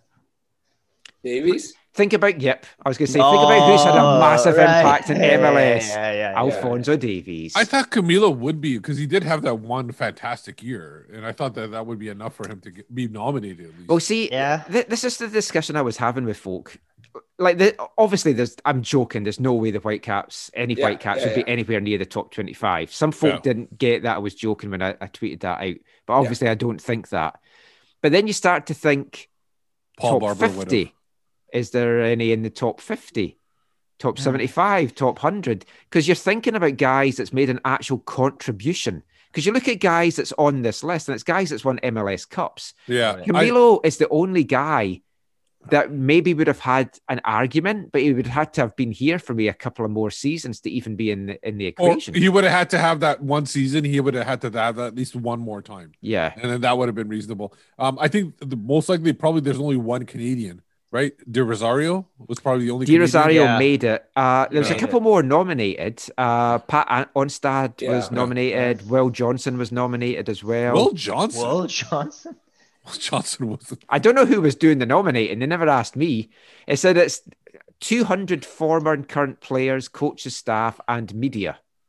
Was Conor Casey on that list? Because No. not that I would have picked Not the him. top twenty-five. He, d- he No, didn't make the top wouldn't have been the top 25, but I'm pretty but sure he he, would have got nominated. Yeah. He was he had two brilliant seasons and helped win that cup in, in Colorado, but he didn't have a very long standing impact. No, I mean, th- th- th- some of the names on it. I'll, I'll quickly, ra- no, I won't quickly rattle through 25 names. That's a lot for folk to sit and listen to me. Well, you- a lot of the names aren't going to be recognized because they're from the like the, ear- Yeah. the early days. Yeah. But you, you've got like Beckham in and Beckham, De Rosario, Dempsey, Donovan, uh, Giovinco, Cobi Jones, Robbie Keane, Mar- Josef Martinez. Now, Yeah, he- he's had I a mean, he couple of- broke the record, right? That's what Yeah. I'm saying. Like he's had a couple of good years. That's what I'm saying. That's If why I was saying if Camilo- Camilo had Camilo stayed and done that, yeah, then he would have been. you'd uh, then be looking at something like that. Yeah. But I mean, we'll close. I didn't really want to close on a on a negative thing, but we'll we'll close by saying it, it's quite damning that the Whitecaps aren't even close to having a top twenty-five or a top fifty, maybe even a top hundred guy in there from his time with the Whitecaps. And let's just hope the next not 25 years, but the next five years can see a change. Because we've sat and watched Columbus tonight. Yeah. They're not a sexy team. They're not from mm. a city that folks gonna like players are gonna be like, oh, I want to go and live in Columbus and play. Right. Because folk are often saying, oh, it's hard to compete with New York and LA. I think we can compete with a, a team like Columbus, but you've got a management group that believes in it, have brought in key players, have done good scouting. You've got a coach that's a proven Yeah. success. You've got proven guys on that team in MLS. Now they're MLS Cup champs. And I know it's been a strange season. And I know teams didn't play other teams. And maybe there is an asterisk beside their names. But we're always talking about we should strive to be like this team, like Seattle or Portland. We should be striving to be like Columbus. Right. I Agree. Yeah, I agree. I really think next year is going to be a key year for the club. Yeah. It's going to be a big one. It worries me Yeah. because of the border issues and quarantine. And are you going to say to players, look, you might not see your family for maybe three, four weeks at a time. And then when you do, you're maybe going to see them for just two days. It's all going Right. to depend on vaccines and borders.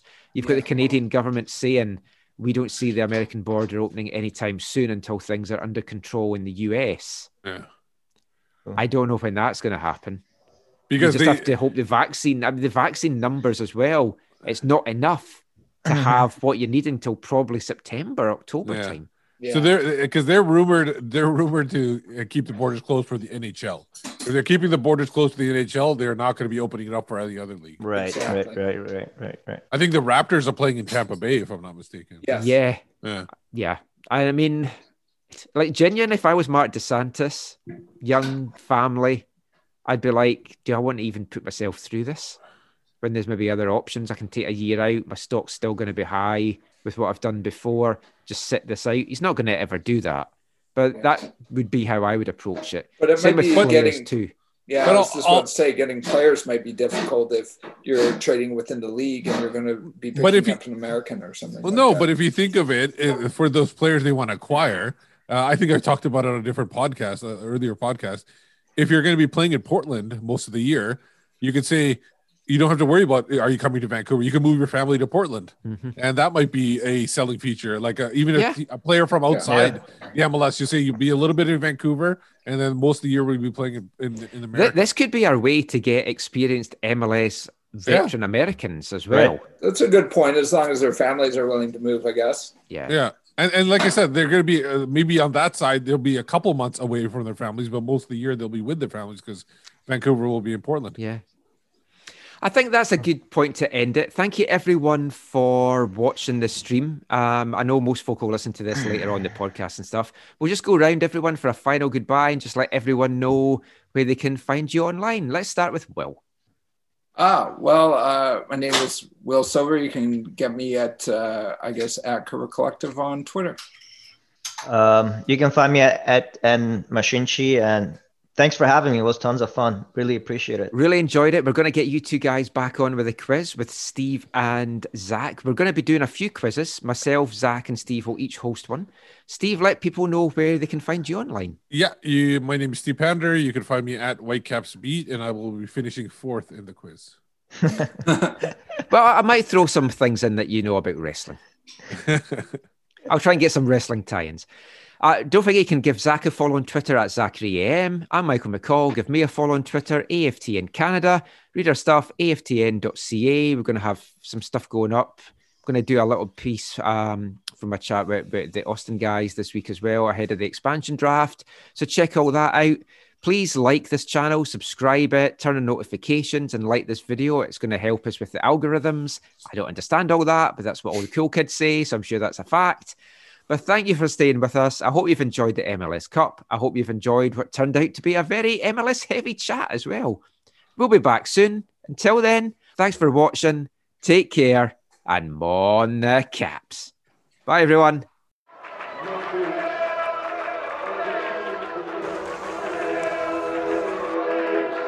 Going to your first match is an experience you never forget. The atmosphere of what's going on around the pitch looks beautiful, and you always look and go, wow, I'd love to play here one day. If you get the bug, it's going to stay with you for life.